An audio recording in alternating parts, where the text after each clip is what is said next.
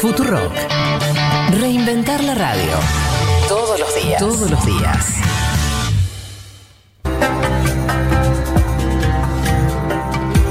Que fueron construidas por habitantes de la Atlántida, que bajo ellas se esconde una ciudad o que gigantes bíblicos las levantaron. Son decenas de teorías las que buscan explicar el origen y razón de Keops, Kefren y Miserinos, las pirámides de Giza en Egipto. Para ser justos, tampoco es nueva la idea de que extraterrestres estén detrás de ellas. Lo nuevo es que uno de los millonarios más excéntricos del mundo lo diga en sus redes sociales. Los aliens construyeron las pirámides, obviamente.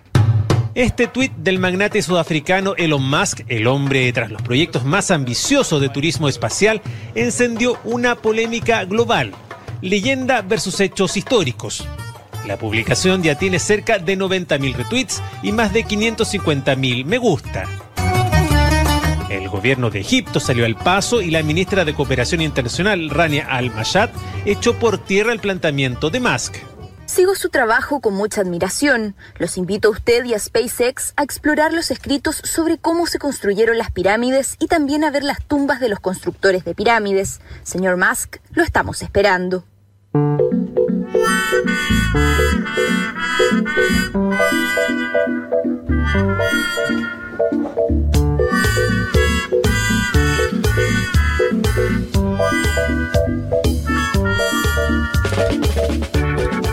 Cada día más la abuelita, ¿no?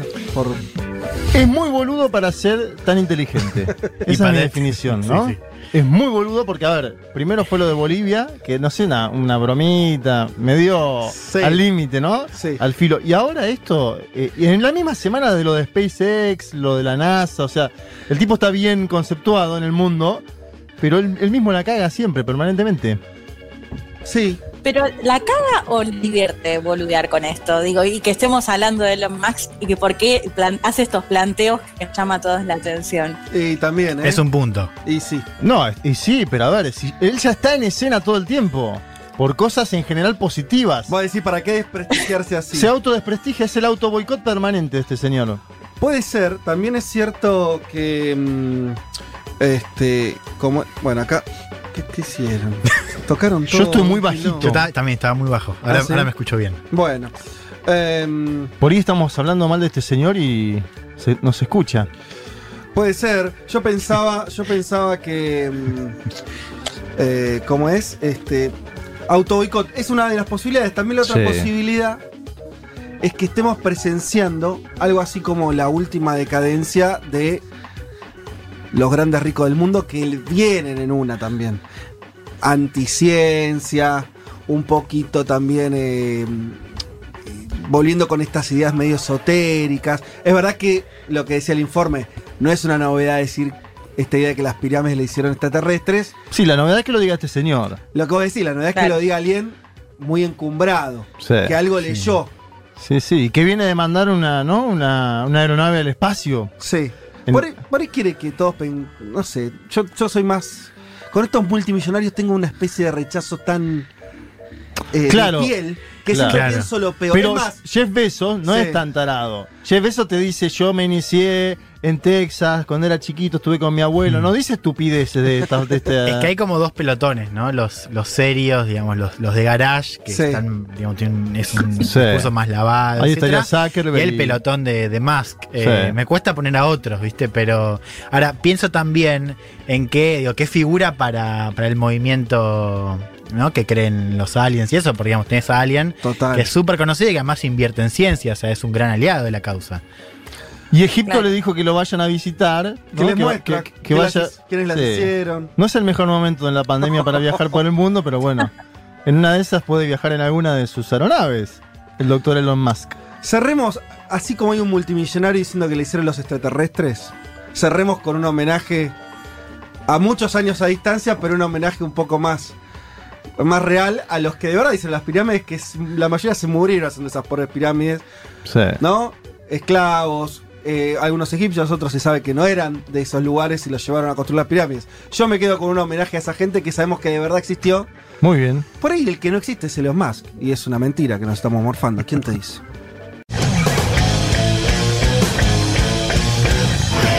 estamos defendiendo el derecho a ser libre. Uma rígida política de controle da natalidade. I asked one of the top people in China. I'm going to deliver Brexit. Dicen que yo soy el presidente pobre. Pobres son los que quieren más. The International Monetary Fund is also a... Nuestra gran nación, que viva México.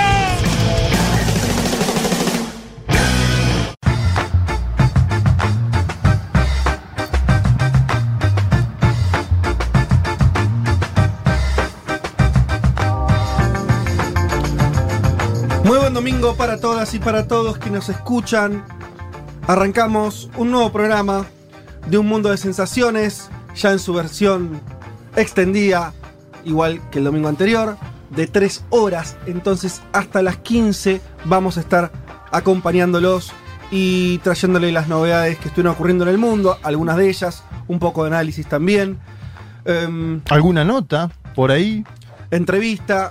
Vamos a tratar de hacer un programa, como creo que fue el domingo pasado, que estuvimos a la altura, los oyentes dirán, de este nuevo pacto que hicimos con nuestra audiencia. Así que, bueno, vamos a intentar... Una semanita aparte que estaba a la altura, ¿no? Con todo lo que pasó, hasta la altura de las 3 horas. Esta semana hubo de todo, de todo. No dábamos abasto y, bueno, obviamente igual, a pesar de tener 3 horas, algunas cosas nos quedarán afuera. Siempre esto ustedes lo tienen que pensar como una edición. En la semana vamos conversando los temas que vamos a traerles... Sí. Los domingos, y por supuesto que quedan cosas afuera, pero bueno, la verdad que también... En las columnas semanales igual lo hacemos, Fede. Por supuesto, en la columna que cada uno de nosotros tiene en los distintos programas de esta emisora. Voy a arrancar por algo que nada que ver, pero tengo que agradecerte, Juan Manuel Carr, este hermoso mate que... Vos dijiste donado, me lo donaste. Una donación. Es una donación. Claro, porque yo vi algunas fotos de Fede en estas semanas. Me mandaba fotos de sus mates y es como... Te generó algo. Sí, no, dije esto hay que solucionarlo de alguna manera. No puede estar el titular de esta emisora tomando esos mates, así que... Y ahora hemos traído un mate que además trajo en su momento Vicky Bozzo, lo de Concepción del Uruguay, así que... sí, es bien uruguayo. No, Concepción del Uruguay, señor. Argentina. Concepción, no. Sí, Concepción. Igual tienen mucho vínculo con Uruguay ellos. Bueno, y le traje una bombilla que es de la feria de Mar del Plata. Ah, mirá, muy buena bombilla. Y bueno, Mar del Plata, aparte vos tenés una ligación con esa ciudad. Sí, claro, iba de niños. Bueno, entonces tenés ahí la Argentina en un mate y en una bombilla. Ya se siente distinto, la verdad que tomaron un mate de verdad, por decirlo de alguna manera, acostumbrado. Ahora vas a poder cancherear en Instagram, aparte. No sé si eso tanto, pero me había acostumbrado a que ahora se tomaba mate en cualquier cosa. En cosa de plástico. No, y la verdad que... Volvés a las fuentes y decís, epa, hay una diferencia. Pero además es un momento donde los mates se empiezan a ver, ¿no? O sea, porque hay mucha foto trabajando en casa, mucho Zoom, y de repente tenés que mostrar cada un buen mate. Pone su mate. Yo le dije a Vázquez, ¿tenés algún Zoom con un titular de otra emisora, algo así? Tenés que mostrar un mate. No estaba bien, no estaba para nada. Si ahí estoy viendo el mate en la foto, está buenísimo. Ahora necesito ver el mate anterior que tenía Fede. No, esas imágenes están son esos mates que ahora están de moda. Son cómodos, que sacás la bombilla de un saque y sale toda la yerba, pero son mates. Y menos yerba también. Que como mates son un gran elemento de diseño, digamos. Un gran elemento de diseño, pero hay una cosa del sabor que inevitablemente se pierde. Pero no vamos a hablar de mates, porque todavía estamos con el desafío de que ahora las cosas nos entren en 3 horas, chicos. No, digo, si el 10% de las y los oyentes de este programa, más o menos 10% vive en Uruguay, si alguno nos quiere donar más mates para los integrantes, lo veo a Juan Elman con ganas, así lo puede hacer. Recibimos todo tipo de donaciones, obsequios, donaciones de mates. Bueno, hecho ese reconocimiento, arranquemos nomás con nuestro sumario, que es bien completo. A ver por dónde arrancamos. Yo arrancaría por uno de los temas claramente de la semana y que seguramente nuestros oyentes estuvieron viendo alguna que otra cosa, que tiene que ver con tal vez la última transición, de las que tuvo varias el rey emérito Juan Carlos de España, que se fue de su propio país. Esa es la novedad, ¿no? En algo que se parece a un acuerdo político, ¿no? Bueno, básicamente los últimos años del reinado de Juan Carlos fueron deslucidos, fueron con mucho, ¿no? Con muchos cuestionamientos sobre cómo ya su vida de negocios, su vida familiar, etcétera, y termina de esta manera. ¿Qué onda? Bueno, él dice ciertos acontecimientos pasados de mi vida privada, ¿no? Hay que ver un poco, ahora vamos a contar a qué se refiere con eso. Y hay que ver también cómo le decimos, ¿no? Una salida, una partida, una huida, un exilio, ¿no? De esta semana que vos decías, bueno, fue consensuada con la Casa Real. Vamos a ver también cómo fue consensuada con una parte del gobierno y no con el gobierno entero, es decir, con el PSOE y Unidas Podemos. Vamos a hablar un poco del impacto político de esa salida y, como decíamos, el contexto, digamos, por qué habla Juan Carlos, rey, insisto, hasta desde 1975, muerte de Franco, hasta el 2014, que abdica en favor de su hijo. Bueno, son 39 años, Juan, es lo mismo que Franco, 39 años, insólito, la cantidad de tiempo que estuvo Juan Carlos. Un reinado muy largo. Vamos a hablar de ese contexto, de la figura de Juan Carlos, que nos dice también para pensar justamente la transición, y algunas puntas de algo que algunos ya dicen que está llegando, que ya llegó a España, que es este debate sobre la utilidad de la monarquía, ¿no? En un gobierno que, a diferencia de los anteriores, tiene como un socio importante de coalición a una fuerza que tiene una entidad republicana, que es Unidas Podemos. Vamos a contar un poco de esa discusión y cómo está impactando en el gobierno de Pedro Sánchez. Muy interesante, para mí un temazo. Tema de la semana, podríamos decir, ¿no? Sí, sí, en algún punto así, y es una duda que acá lo tocamos de varias maneras, cuando hablamos de Cataluña, cuando hablamos de la situación española y sus sucesivas situaciones políticas. El tema de la monarquía está y no está todo el tiempo, así que me parece que es súper interesante.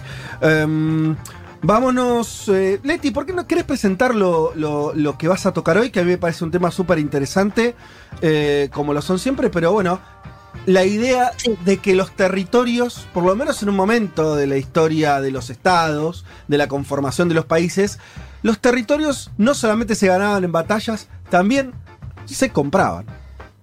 Sí, y de hecho hay que decir que es una modalidad bastante particular de Estados Unidos, porque me costó encontrar otros casos similares. El disparador un poco era, recordarán todas que el año pasado Trump dijo que quería comprar Groenlandia, la isla más grande del mundo, y bueno, eso me sirvió como disparador para contar un poco la historia de expansión de Estados Unidos en el siglo XIX a través de la compra. Así que vamos a hacer un repaso de algunos territorios que compró, cómo le fue, cómo lo tomaba parte de la sociedad en ese momento a la compra de un territorio. Y bueno, por supuesto vamos a estar hablando un poquito también de Groenlandia y de Trump. Bueno, buenísimo, sí, totalmente. Tema también interesante y que es clave para la conformación de Estados Unidos, esas compras de las que no vas a comprar y a contar, y que fueron bien interesantes. Y ojo, esto que decís, bueno, tal vez es una dinámica que nos parece algo del pasado. ¿Sabes cómo vuelve con la pandemia, no? En un pasado, y que vos lo planteabas, ¿no? Conquistar o colonizar un territorio a través de la fuerza. Bueno, comprarlo quizás hasta era una opción mucho mejor, digo. Te ahorrabas algunas cosas, sí, totalmente. Sí. Volvamos a nuestro continente, volvamos a América Latina. Hablemos, Juanma, lo que estuvo pasando en Colombia y que tiene que ver con, tal vez, bueno, como decíamos con respecto del rey Juan Carlos, un poco, tal vez el principio del final de uno de los grandes liderazgos colombianos, ¿o es mucho? Me parece a mí que es mucho. Varias veces dijimos, es el principio del fin de este señor.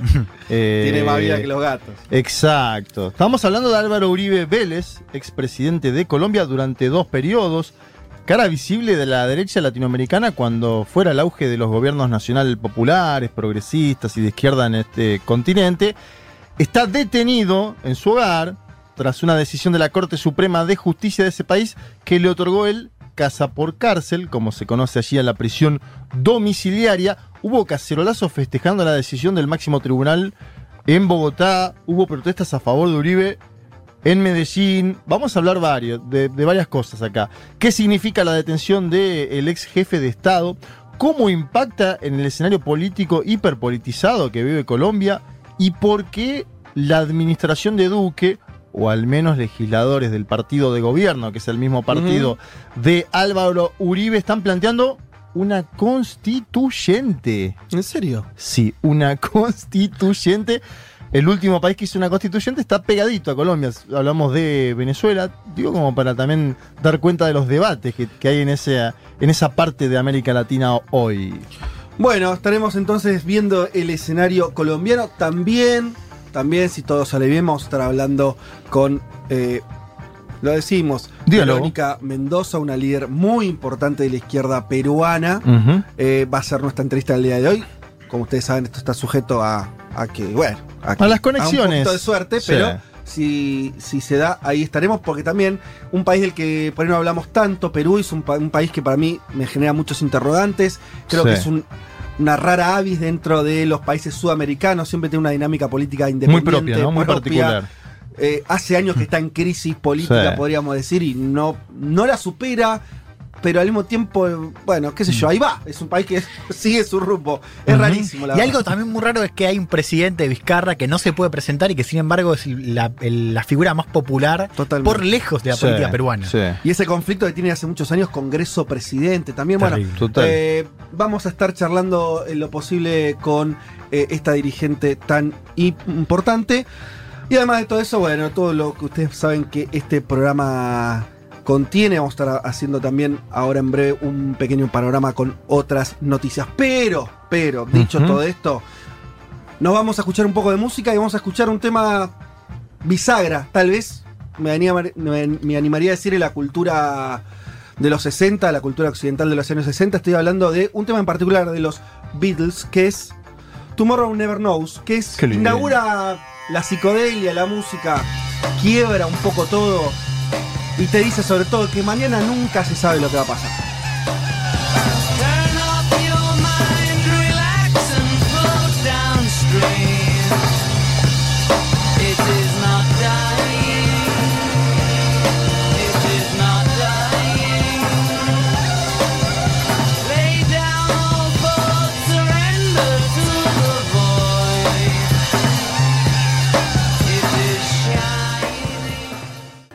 Federico Vázquez, Juan Manuel Carr, Leticia Martínez y Juan Elman. Un mundo de sensaciones. De la invención de la rueda a las stories de Instagram.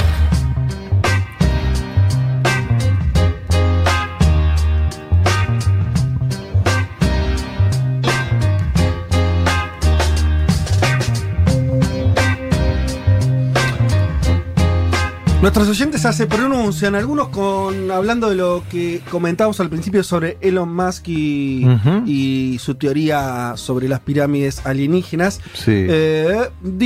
Dani dice, cada tanto se manda una declaración de esas para que bajen las acciones y así poder recomprarlas baratas. Ah, mirá, bueno, esa teoría especulativa. Habría que verlo con números eso. Corroborarlo. Para mí está ganando siempre, o sea que dudo que baje en algún momento sus acciones el señor Elon Musk. Bien, otro que nos dice que nunca hablamos de la mala nutrición al pueblo por la industria y la mafia de la farmacología. Bueno, no es un tema que manejemos, sinceramente, pero bueno, ¿quién te dice? En el momento lo podemos tratar. Respecto a Musk, recordemos que ser muy bueno en algo, exitoso, tener recursos, no implica saber de todo. Bueno, sí, por supuesto. El tema es... Podés callarte también, no sabes de todo. Está faltando esa. Nos está faltando como... Claro, eso. Como humanidad nos está faltando. Le hace falta un beso, diría yo. Hay una canción que se llama Le hace falta un beso, que lo copie un poco más a Jeff. Y hay gente comentando que sus mates, hablando también del mate que... me regalaste, Juanma, que están lisérgicos porque mezclaron mate con el tema... ¿Con qué? ¿Con cannabis? No, como que se pusieron a matear lisérgicamente. Ah, bueno. Y ahí... Manden fotos de mate, estaría bueno ver los mates de la audiencia. Sí, yo cometí un error porque creo que el mate tiene una inclinación natural, ¿ves? A ver... Y la bombilla tenía que haber ido del otro lado, me equivoco. Bueno, pero vos vos tenés que ir explorando. Hay que ir conociendo a su mate. No te voy a hacer mate-splaining hoy. Y Narquino Leti dice, ¿cuánto saldría la venta del AMBA? O regalado es caro. Se quiere desprender Neuquino. Lo quiere vender. ¿Qué tal si regalamos? El tema es que hacemos con la gente, Neuquino, porque yo te entiendo y te banco. De hecho... No, ¿cómo te banco?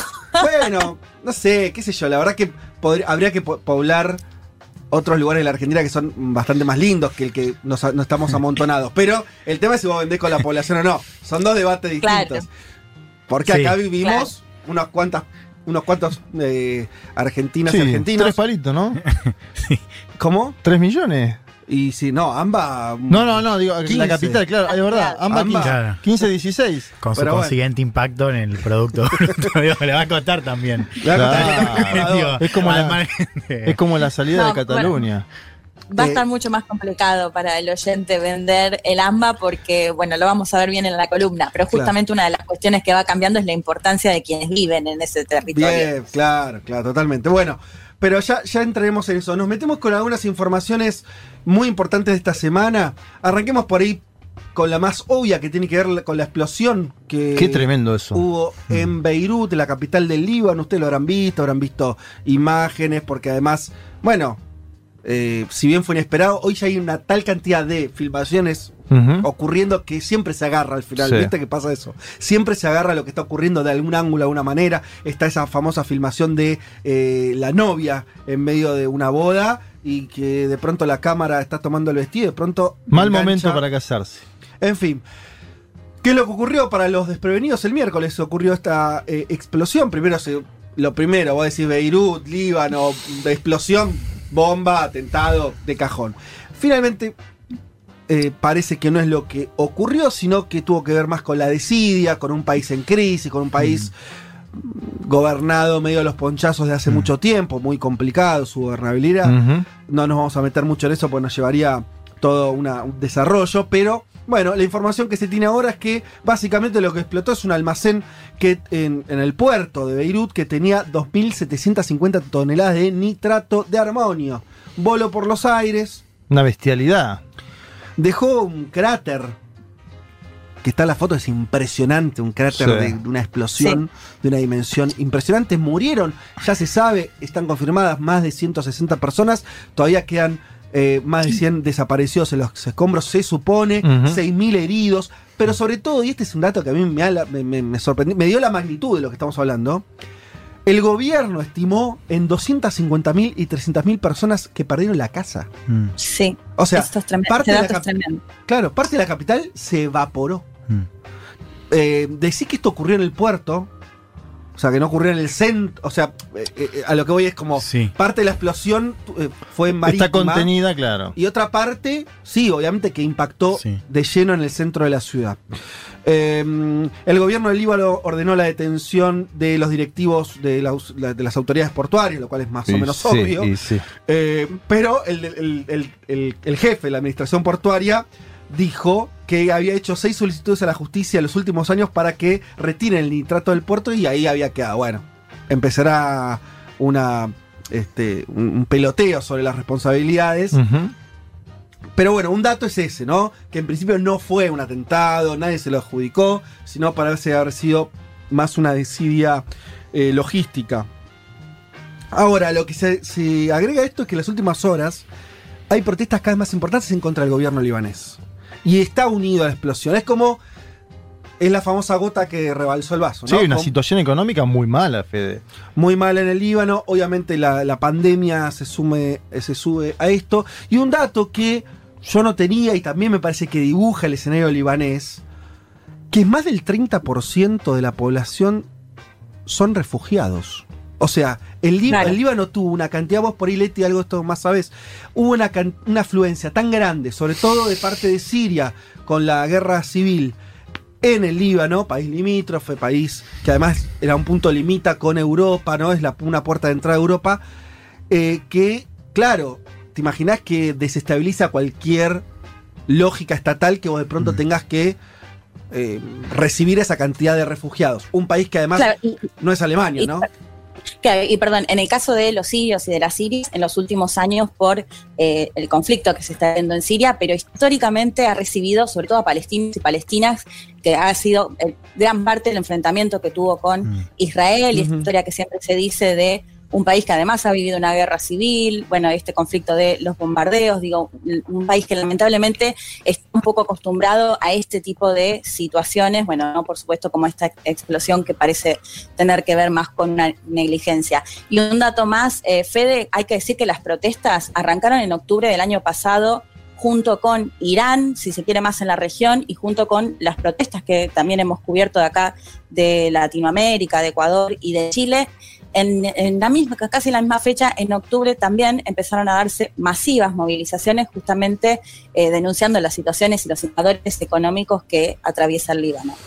Yo quiero hacer un comentario breve sobre la cobertura mediática que hubo. Obviamente por lo impactante de la imagen, es una tragedia lo que sucedió. Ahora, ojo con los títulos, porque vi mucho Hiroshima, a los 2 o 3 días se cumplió un aniversario, ¿no?, de la bomba de Hiroshima lanzada por los Estados Unidos de América, una bomba atómica, y las magnitudes del desastre y de la calamidad son distintas, digo, como para también poner ahí un marco, eso fue grave, muy grave. No le pongamos a todo Hiroshima, digo, no, por la cobertura que hubo, incluso parte de algunos de los dirigentes del Líbano, esto es como Hiroshima, y yo veía titulares en los medios, no, diferenciemos, es una cosa catastrófica. Ahora Hiroshima fue algo devastador sobre una ciudad entera y además hecho por la principal potencia de este planeta. Totalmente, y además, bueno, por lo que se ve, lo más grave, si bien hubo muchos muertos, la escala del drama tiene más, por eso yo decía la cifra de la gente que se quedó sin casa. Claro, parece ser que, la afectación tiene más que ver con la infraestructura, una ciudad que ya estaba en problemas y que queda devastada en su logística, el propio puerto que desapareció de un momento para el otro y demás. Sí. Leti, también te agrego una noticia también de los últimos momentos, parece que el gobierno libanés habría aceptado elecciones anticipadas, decíamos, entonces esto desencadenó una protesta que tiene una dinámica bastante rápida, parece, por esto que decíamos, y también los últimos días metió la cola a Francia, de hecho Macron viajó a Beirut en un hecho más o menos insólito, en el medio de las consecuencias de la explosión, Macron caminando por las calles de Beirut, abrazando gente y demás. Hay toda una historia de vínculo de Francia con el Líbano, de hecho fue protectorado francés antes de que el Líbano se independice en el 43, pero bueno, no deja de sorprender. Para mí la lectura que hay que hacer ahí es la que decía antes, el Líbano es un lugar sensible por la cantidad de refugiados, entonces Europa de hecho viene financiando parte de esos refugiados y me parece que va a tener que poner también tarasca ahora para reconstruir el Líbano, porque si el Líbano se vuelve un lugar en el cual la gente vuelve a huir, van a ir hacia Europa, y me parece que también hay que entender esa situación. Fede, perdón, un dato más que te quería agregar hoy y me olvidé. Además, otra cosa que hay que destacar es que siempre se cuestiona esta doble moral de Europa, que bueno, muchas veces se lo asocia por ahí al inicio de los conflictos de Medio Oriente y que después se queja o no quiere recibir a los refugiados y refugiadas. Hay que decir que los países que más refugiados y refugiadas reciben de países como Siria son sus países vecinos, o sea, son los propios países del Medio Oriente, no Europa. Totalmente. Bueno, el caso del Líbano es clarito. Bien, pasemos a otra noticia. Bolivia. Hay dos noticias. Primero, tiene que ver, metámonos de lleno en algo que veníamos narrando acá, que tiene que ver con las protestas que se venían haciendo durante toda la semana pasada para presionar al gobierno para que fije una fecha de elecciones. Los que llevan adelante las protestas, sobre todo la Central Obrera Boliviana, la COB, pero también un conjunto de organizaciones sociales realizaron cortes de ruta, paralización del país, una dinámica que es muy propia también de Bolivia. En las últimas horas hubo novedades respecto a eso. Por un lado, se generó un diálogo entre esas organizaciones sociales, el propio Tribunal Electoral y la Asamblea. Si ustedes ven lo que acabo de decir, hay alguien que quedó afuera un poco de ese diálogo, que es la propia presidenta Áñez, ¿no?, el Ejecutivo, que es el que menos legitimidad tiene, te diría, de todos los que acabo de nombrar, porque no los eligió nadie. Ahí hay todo los españoles dirían pulso, ¿no?, una disputa, en el sentido de finalmente las elecciones se van a llevar a cabo, cuándo, si Áñez puede andar postergando la fecha de elecciones o no. Lo que yo entiendo de lo que ocurrió, la lectura que yo hago de estas protestas que fueron masivas, porque una cosa que decíamos en este programa otras semanas, hay que ver el contexto de la pandemia, si logran hacerlas, no. Bueno, se hicieron, fueron importantes, fueron una presión relevante, porque además esas protestas empezaban a pedir la cabeza de Áñez, empezaban a pedir el fin del gobierno. Frente a eso también hubo una dirección... ¿Te vas con elecciones o con convulsiones? Era la famosa amenaza de Guarachi en su momento. Ahí va. De los mineros, no de Guarachi. Guarachi es de la COP. Y ahí parece haber también jugado un rol el que es el candidato del MAS también, ¿no? A presidente. Luis Arce Catacora. El ex ministro de Economía Luis Arce, porque él también salió a decir, bueno, no vamos a pedir la salida del gobierno, ¿no? Le comunicó a sus bases y habría un principio de acuerdo de que el 18 de octubre, la nueva fecha que vino después de la postergación de septiembre, sea la definitiva. Sí. Todo esto definitivo, comillas, comillas. Sí, y aparte hay muchas proyecciones de que en octubre todavía no estaría saldado el tema del coronavirus en Bolivia, entonces hay que... Es todo tentativo. Y ahora está habiendo un diálogo, Fede, convocado por Áñez, llamado, comillas, diálogo político nacional. Sí. No está Arce ni Mesa, que son los dos candidatos que encabezan las encuestas, no están los presidentes de diputados y senadores, no está la Central Obrera Boliviana. Un diálogo llamativo. Parece que le hubieran vaciado un poco la mesa a Áñez. Sí, sí. Parece que ellos acordaron el día de ayer, esto que yo conté recién, ¿no? Porque, de vuelta, tampoco es tan común. Hay dos, o sea, el Poder Judicial, el Poder Legislativo, movimientos sociales y la política. Bueno, eso sí dialogaron durante esta semana. Y el Poder Electoral. Claro. Y un tribunal que además ya estaba, ya había marcado que no estaba, que no era lo mismo Áñez y el tribunal. De hecho, un tribunal que tenía a Salvador Romero que estaba más cerca de Mesa que de Áñez. Sí. ¿No? Y también eso te marca un poco que sigue lo mismo. Áñez sigue un poco afuera de esa puja. Es relevante porque si esto, de vuelta, si esto continúa, hay todo un sector que queda, el Poder Ejecutivo empieza a parecer quedar limitado por decisiones que son de otros. Y a mí me parece que es un dato democrático ese, porque insisto con esto, todos los otros sectores que nombramos, desde la COB, pasando por los diputados y senadores del Legislativo, como el propio tribunal, tienen credenciales de por qué son ellos los que están ahí. Áñez no. Entonces a mí me parece que es una limitación sana, ¿no? Que se vuelva un poco... Yo esto no quiero arreglar tanto para adelante, pero bueno, que Áñez tenga mucho menos margen de maniobra en los escenarios políticos que vengan y sobre todo, básicamente... Que se vote en octubre, ¿no? Que se vote en octubre. Que no se pase a noviembre, que no se pase a diciembre. Y de última vez se pasa que tenga que ver con este diálogo entre estas fuerzas sociales y políticas e institucionales y no tanto lo que se le ocurra o no a la presidenta de facto, que al final es eso, una presidenta de facto. Bueno, qué sé yo. Veremos qué ocurre, pero no me pareció un mal desenlace hasta ahora de la crisis boliviana. Pasamos rápidamente...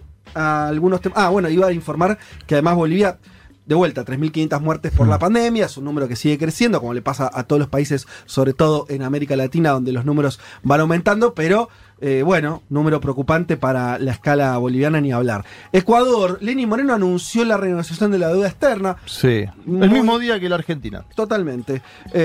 Anunció que el martes, el 98% de los tenedores de bonos decidieron acogerse a la reestructuración propuesta por el gobierno. Tenían que renegociar $17.000 millones, una cifra más que relevante para el tamaño de la economía ecuatoriana.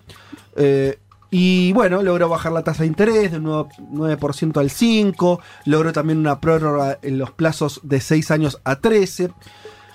Hasta ahí todo bien, por ahí la novedad no tan entusiasmante respecto al futuro ecuatoriano es que lo primero que salió a decir el gobierno es que ahora pueden volver a tomar deuda.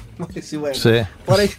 Ahora, más allá del gobierno de Lenín Moreno, ustedes saben... que nos escucha, qué opinamos en general de sus líneas políticas, pero hay que decir que, a diferencia de Argentina, Ecuador tiene el gran limitante de ser un país dolarizado. O sea, los dólares que no tenés no los podés imprimir alegremente y tenés que salir a buscar financiamiento de alguna manera. En una economía que no está creciendo, obviamente, la ecuatoriana, también por la pandemia y por lo que venía haciendo el gobierno de Lenín Moreno, bueno, situación más que complicada. Y esa situación estructural tan dolorosa de estar dolarizado. Y la solucionó en una semana, digamos. Porque, a ver, la Argentina estuvo 8 meses negociando con Guzmán, con Alberto Fernández, y se llegó a un acuerdo, negociando. Lenín Moreno se sentó en 15 días y pagó casi todo, digamos, todo lo que le pedía. Claro, dijo, creo que es 90 y pico %. La Argentina es una reestructuración bastante más consolidada para su pueblo, me parece. Bueno, ahí está la decisión de Lenín Moreno respecto a la deuda. Nos vamos a Estados Unidos. Trump afirma, esto lo dije, tiene que ver con nuestra apuesta de acá también, y lo que habíamos dicho. Trump afirma que la vacuna contra el coronavirus podría estar lista antes de las elecciones de noviembre. Yo te dije Pfizer. Yo le dije. Yo puse nombre Pfizer, ¿eh? Ni siquiera Moderna. Igual espera que yo termine este panorama informativo porque la... Bueno.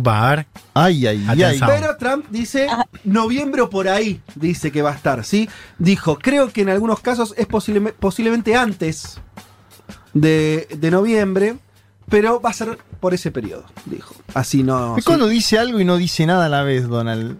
Pero está instalando el tema de tenemos la vacuna. Empieza a instalarlo. Sí. Yo creo que tiene que ser agenda de su mintiendo, vacunando con una vacuna que no funciona, no sé, pero algo va a tener que hacer al respecto porque, como sabemos, los números los tiene muy mal en términos de elecciones. Y también sigue, como lo contamos acá también la semana pasada, de otro paso contra TikTok y WeChat. Anunció restricciones en Estados Unidos contra las redes sociales chinas que acabo de nombrar, una decisión que provocó la reacción de Beijing. Y también aumenta la presión para que concluyan las negociaciones para vender la plataforma Microsoft. Bueno, está todo ese tema que ya... Le dio 45 días, tiene hasta el 15 de septiembre. Exactamente, así que veremos cómo se desarrolla eso. Por último, Venezuela condenaron... Hace mucho no hablamos de la República Bolivariana. Va a ver qué pasa con esto, si hay una devolución de favores. Porque Venezuela condenó a 2 exmilitares estadounidenses a 20 años por participar en la operación Gedeón. La Gedeón. ¿Se acuerdan? Vos hablaste acá en este programa. El intento de invasión. Sí. Sin más eufemismo que es invasión, lisa y llana. Creo que Elman le puso la invasión 3 empanadas. Sí, más en 3 empanadas de la historia. Claro. No estaba diseñada wow. Pero había contado con ex marines de Estados Unidos, militares venezolanos. Un contrato firmado. Y una empresa privada norteamericana que había gestionado, no aparentemente de la mejor manera, esa invasión. Pero la invasión ocurrió. Sí. Digo porque hay unos portales que ahora CNN en español además que dicen la supuesta invasión. No, pará. Tenés 80 millones de pruebas, lo tuviste al tipo que lo coordinó diciendo así y no me pagaron. Un intento de golpe, porque de hecho el mismo documento habla de poner a Maduro. Un intento de golpe. El final era ese, el invadir militar.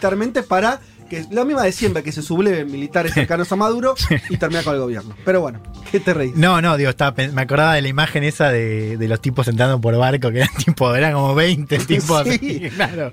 O sea, los tipos ya sabían, o sea, Maduro ya sabía. Los detuvieron y los pusieron boca abajo en un instante. Y ahí decíamos, Fey, me parece que este es un poco el contexto de lo que estás contando, que Maduro se había ganado una carta para negociar con Estados Unidos. Claro. Seguramente a cobrar post-noviembre, digamos. Parece que hasta acá Estados Unidos no va a tener ninguna intención de negociar. Para negociar vamos con Biden, ¿no? Claro, para negociar esto, digo, clásico intercambio de países, de bueno, yo tengo un detenido estadounidense, negociemos a ver qué. Bueno, ahora tiene dos condenados a 20 añitos. No son militares en actividad, pero son ex militares. Y Estados Unidos en general no le gusta que le hagan eso a su gente. Así que. Yo creo que algo. No, y está el antecedente que bien lo nombraba Juan, lo de noviembre, porque el último antecedente que tenemos es el del presidente Barack Obama, cuyo vicepresidente era Joe Biden, acordando con Cuba la liberación de presos en simultáneo, ¿no? Claro. Y por eso está en el medio el caso de Alex Saab, cercano a Maduro, que está preso en Cabo Verde y que Estados Unidos lo quiere deportar, ¿sí? Estados Unidos quiere tener alguien cercano a Maduro para devolver, en el caso de que haya una negociación, me parece que va por ahí.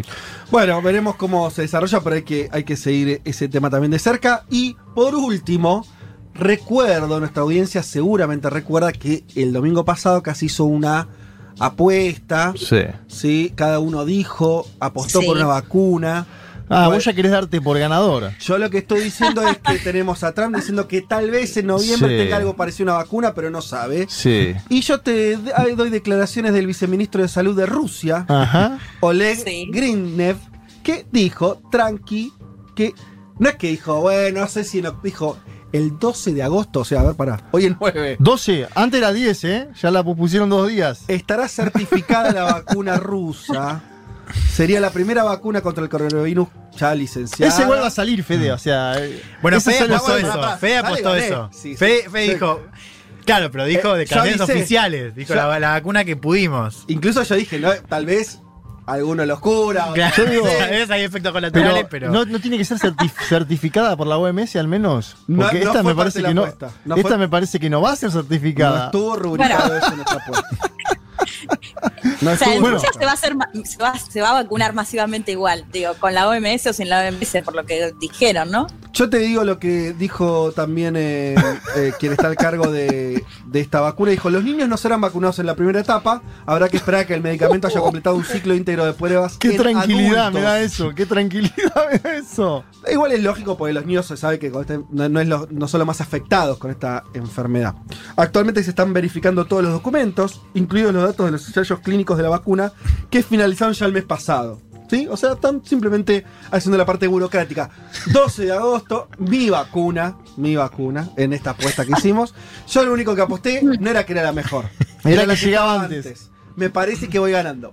No, vas ganando, preparate. Esperemos. Bueno, porque Trump también hizo ese anuncio importante que contabas recién. Sí, falta que efectivamente la vacuna, ahora sí dicho en serio, Rusia informe que efectivamente se la empiezan a dar en los centros de salud y la gente se empieza a vacunar. Que funcione.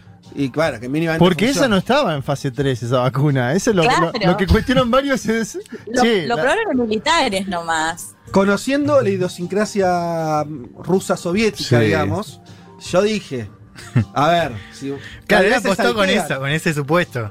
Acá se habló de que fueron los primeros que llevaron al espacio. Después, en calidad... Hubo otra potencia que le ganó, puede ser. Sí. Pero los que primero llegaron al espacio fueron los rusos. Y eso es una verdad histórica. Veremos qué ocurre. Son primerizos, digamos. Veremos qué pasa entonces con todo esto. Bien. Hasta aquí el panorama informativo. Algo huele a podrido en Dinamarca. Bueno, en todo el primer mundo. Federico Vázquez, Juan Manuel Carg, Leticia Martínez y Juan Elman. De sensaciones.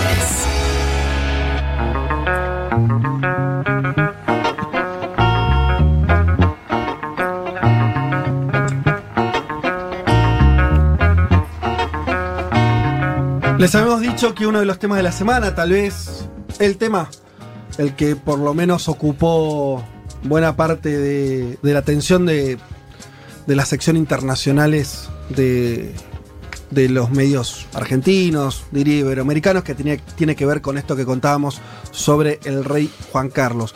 Antes de que... yo me empiezo a anticipar a los oyentes. Les empiezo por el final. ¿Por qué es importante el rey Juan Carlos? Porque no es un rey más. Yo diría es el rey más político que tuvo España, claramente. El que se vinculó, el que hizo... por lo menos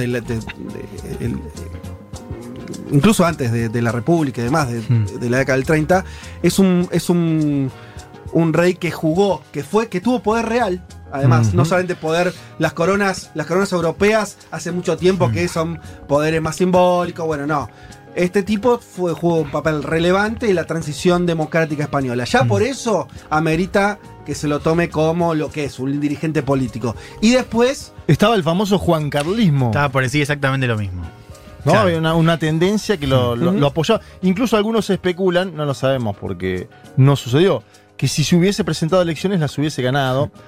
Pasó con algún monarca que después perdió, después lo buscamos, pero sí, hubo un solo monarca que se presentó a elecciones, las ganó y a los 4 años las perdió, porque es brava la política de las urnas, y de alguno especulaba con eso también, que fue muy popular Juan Carlos. Y el otro dato que tiene que ver con lo que también ahora Juan va a desarrollar, pero que para mí es importante y estructural, que tiene que ver con una discusión que está en España y no está en otras monarquías parlamentarias, que es la discusión república y monarquía. ¿Por qué existe? Porque fueron república. Entonces, muy distinto a lo que ocurre en otros países europeos. Ya por esos dos datos amerita que pensemos en la figura de Juan Carlos. Y di un dato más complementario a eso para entender también esa transición. Juan Carlos es un rey, digamos, como sucesor de Estado nombrado por Franco. Digamos, y en ese pacto constitucional, posterior a la muerte de Franco, se establece este sistema de monarquía parlamentaria que explica cómo funciona España hoy. Digamos, bueno, pero Total, pero si te parece arranquemos por el principio. ¿Qué es lo que ocurrió esta semana? La salida de Juan Carlos de España, ¿por qué se da esto? Y demás. Bien, decíamos al comienzo, el lunes anuncia, se hace pública una carta de Juan Carlos a su hijo Felipe VI, en el cual le comenta que va a abandonar España. Decíamos, el contexto citado es esto de la repercusión pública que están generando ciertos acontecimientos pasados de mi vida privada. Habla de una investigación que están llevando a cabo la justicia suiza y la justicia española sobre las cuentas de Juan Carlos en el extranjero, ¿no? Se habla, digo, el punto central, digamos, de esa acusación son $100 millones que le transfiere la monarquía saudita a Juan Carlos en el 2008. $100 millones, claro. Lo que se dice es que ese dinero... A su cuenta, una cuenta personal de él, no a la corona. Digamos, lo que está investigando es que esa plata se... Claro, a él y en cuentas de un banco de Suiza. Mamita. Contemos un poco, si querés, digamos, cuál es el marco de esa plata. Se dice que esto fue una comisión irregular en el marco de un proyecto, un megaproyecto de construcción de un tren de alta velocidad dentro de Arabia Saudita. Claro, es algo de lo que España tiene un know-how porque tiene esos trenes de alta velocidad. Sí. También. El AVE, el famoso tren AVE que va de Medina a la Meca. Hay muchos en España que van, no sé, te conectan de Barcelona a Madrid en dos horas a 300 kilómetros por hora. Ese fue el proyecto que se hizo en Arabia Saudita y por el cual habría una comisión entre las monarquías. Bien, en 2011 ese proyecto se adjudica a un consorcio mayoritario de empresas españolas, ¿no? Y ahí la acusación es que Juan Carlos torció, digamos, intercedió en esa negociación y que a cambio le pagaron $100 millones. Bien.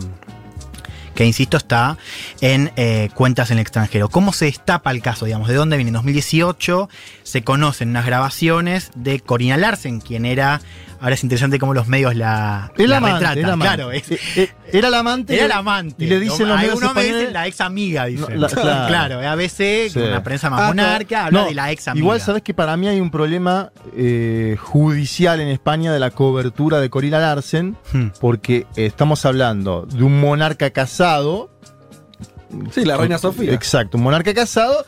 Y se está hablando, una cosa, si vos pones la amante, me parece que te puede judicializar la corona, entonces por eso los medios españoles hablan de la amiga, sí, obvio. Pero yo leí igual, algunos ponían. El diario hablaba de examante. Bien, digo, ahí también hay tiene más agallas. Un clivaje. Nosotros vamos a decir la examante de Juan Carlos, una empresaria nacida en Alemania con nacionalidad danesa, que dice en esa grabación del 2018 que Juan Carlos había escondido ese dinero, esos $100 millones en cuentas en el banco suizo, ¿no? Que tenía dos fundaciones con dinero en...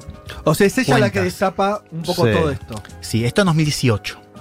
Y en 2018, no sé, Juan, digo, vos habías seguido más el tema ahí en España. Es un caso que no explota fuerte en 2018, explota este año. O sea, en ese año 2018 se abre esta causa por parte de la justicia suiza y en marzo de 2020 se hace pública esos avances de la investigación. Sí. No, lo que se conoció ahora es que de esos 100 palos... 65 van a la cuenta de Corina Larsen. Y ahí se cobró también ella. Y sí. Eso declara Corina en julio, o sea, más hace poquito. Sí. Esa fue la última creación. Pero en marzo se hace pública en España esta investigación y es ahí el momento donde Felipe VI dice, ok, yo no voy a cobrar la herencia de mi padre. Exacto. Es un primer momento donde Felipe, ante la noticia, digo, es el antecedente, si querés, de este, quiere decir, bueno, yo no voy a cobrar la herencia de mi padre. Hay un dato ahí, que es que, y esto lo dice Corina, en una de esas fundaciones que transferían al extranjero, Felipe aparece como beneficiario. Ajá. La fundación Lucum, que encima tiene sede en Panamá. O sea, es increíble. Ahí dice Felipe, en marzo yo no voy a... Sí. ¿Y sabes qué pasó por abajo, Juan, en España esto? Porque en marzo era el momento pleno de la pandemia pasó muy por abajo, pero hay muchos analistas que dicen, fue más importante eso que dice Felipe en marzo que esto de ahora. Primer dato importante, ahí se discute esta posibilidad de que hay una moción dentro del Congreso para abrir una comisión parlamentaria denegada, ¿no? El Congreso dice, nosotros no vamos a investigar. ¿Qué pasa hoy? Decíamos, justicia suiza por un lado, que es la que más está avanzando, la justicia española por otro lado, es ahora está en el Tribunal Superior, una fiscalía del Alto Tribunal, quien está investigando si hay indicios suficientes de que el anterior jefe de Estado cometió delitos, pero posterior al 2014. Este es un dato. como hay en España un principio, como es el principio de inviolabilidad. Inviolabilidad constitucional. No se lo puede juzgar a Felipe por lo que hizo hasta el 2014, que es cuando abdica, digamos. Pasa con muchas monarquías. De hecho, Isabel, bueno, se dice, si Isabel sale y mata a alguien en Londres, no puede ser detenida porque es inviolable sus hechos. O sea, para resumir, hoy, digamos, al margen de la justicia, de lo que está haciendo la justicia suiza, el Alto Tribunal de España está investigando si hay indicios de delito posterior al 2014. Bueno, o sea que hay un montón de indicios de que hay un acto de corrupción importante y que todo apunta al rey emérito. O sea, eso medio que... Sí, y este es uno de otros escándalos. Digo, sí. Sí, hay varios y, digo, escándalos... En términos sociales, no sé si lo querías contar, pero en términos de impacto social, yo creo que la figura de Juan Carlos queda herida totalmente cuando están esas fotos del lesionado por ir a matar elefantes al África. Sí. De esas en 2012. Y que estaba acompañado de su amiga íntima también en esa oportunidad. Ese fue el último gran escándalo público de Juan Carlos como rey, y lo hace, digamos, se difunde en 2012, que es en plena crisis económica de España. Crisis de deuda. Sí. No cayó, evidentemente, bien. Bueno, vamos al impacto en el escenario político. Vos decías, Fede, consensuada. Bueno, claramente esto es ha sido interpretado para algunos analistas como esto es Juan Carlos. Pero finalmente la noticia es, se conoce todo esto y no sé qué día de esta semana el rey finalmente se va. Lunes por la mañana se va. Se conoce por la tarde la noticia y se va a la mañana. Se va a Portugal, ¿no? Cruza la frontera y después no se sabe bien dónde está. Se hablaba primero de República Dominicana, ahora ayer se está hablando de Emiratos Árabes. Hay una foto donde supuestamente está Juan Carlos bajando un avión a Abu Dhabi. Dicen que no cruzó siquiera a Portugal, Fede, que voló directamente de Vigo a Abu Dhabi. Esa es la última noticia. Pero no hay información oficial, pues este es el dato. ¿De dónde está? No, y a propósito, no va a haber, digamos. De hecho, a Sánchez le preguntaron y Sánchez dijo que no sabe y que no va a ser información pública. Bien. Ahora, fíjate también, digo, qué loco, digo, el escándalo es por dinero de monarquías sauditas. Y ahí va. Se va a los Emiratos Árabes, que además esto es parte del perfil público de Juan Carlos. Hay una relación con la monarquía saudita y con otros jeques árabes que es conocida, digamos, ¿no? Relación de amistad. Y un vínculo monarquía-monarquía. Porque otra cosa es ir a un país donde cambian los presidentes cada 4 años. Ah, claro. Tiene sus peligros para Juan Carlos en términos de seguridad. Vos podés suponer que todo lo que le queda de vida al rey Juan Carlos no va a haber cambio de gobierno en Arabia Saudita. Seguro. Decíamos, una interpretación primera de Juan Carlos salva, digamos, se pone, digamos, se expone, si querés, abandona a España para salvar a la corona. Sí. Esa fue una parte de la interpretación. Sí. Y bueno, que Felipe anuncia esa ruptura pública, si querés, entre él y su padre, también para proteger a la institución. Desde ya está decir que, digo, el debate sobre la monarquía como institución, no únicamente Juan Carlos, ya estaba activo y por supuesto toma otro giro con este escándalo, con esta salida de Juan Carlos. Bien, ¿qué dijo el presidente? Acá me parece importante, primer punto, Pedro Sánchez, presidente de gobierno, presidente secretario general del PSOE, el partido que junto con el PP son los artífices, si querés, y los que se dicen como garantes de ese pacto constitucional, un partido monárquico, además, digo, vamos a decirlo de esa manera, o un partido que sigue respaldando acepta fuertemente, más que monárquico, acepta fuertemente ese pacto, más que monárquico. Sí, digamos, pero en pos de esa constitución, que es mucho más amplia que la monarquía, acepta ese sistema de gobierno y quiere seguir preservándola. Vamos a escuchar lo que decía Sánchez en el martes, el día después de que se conociera este caso. A ver. Lo que se juzga no son instituciones. Se juzga a personas. Y en este caso, don Juan Carlos ha dicho claramente que está a disposición de la justicia, si es que fuera necesario, como cualquier otro español. El gobierno y yo como presidente manifiesta su absoluto respeto a las decisiones que ha tomado la Casa Real.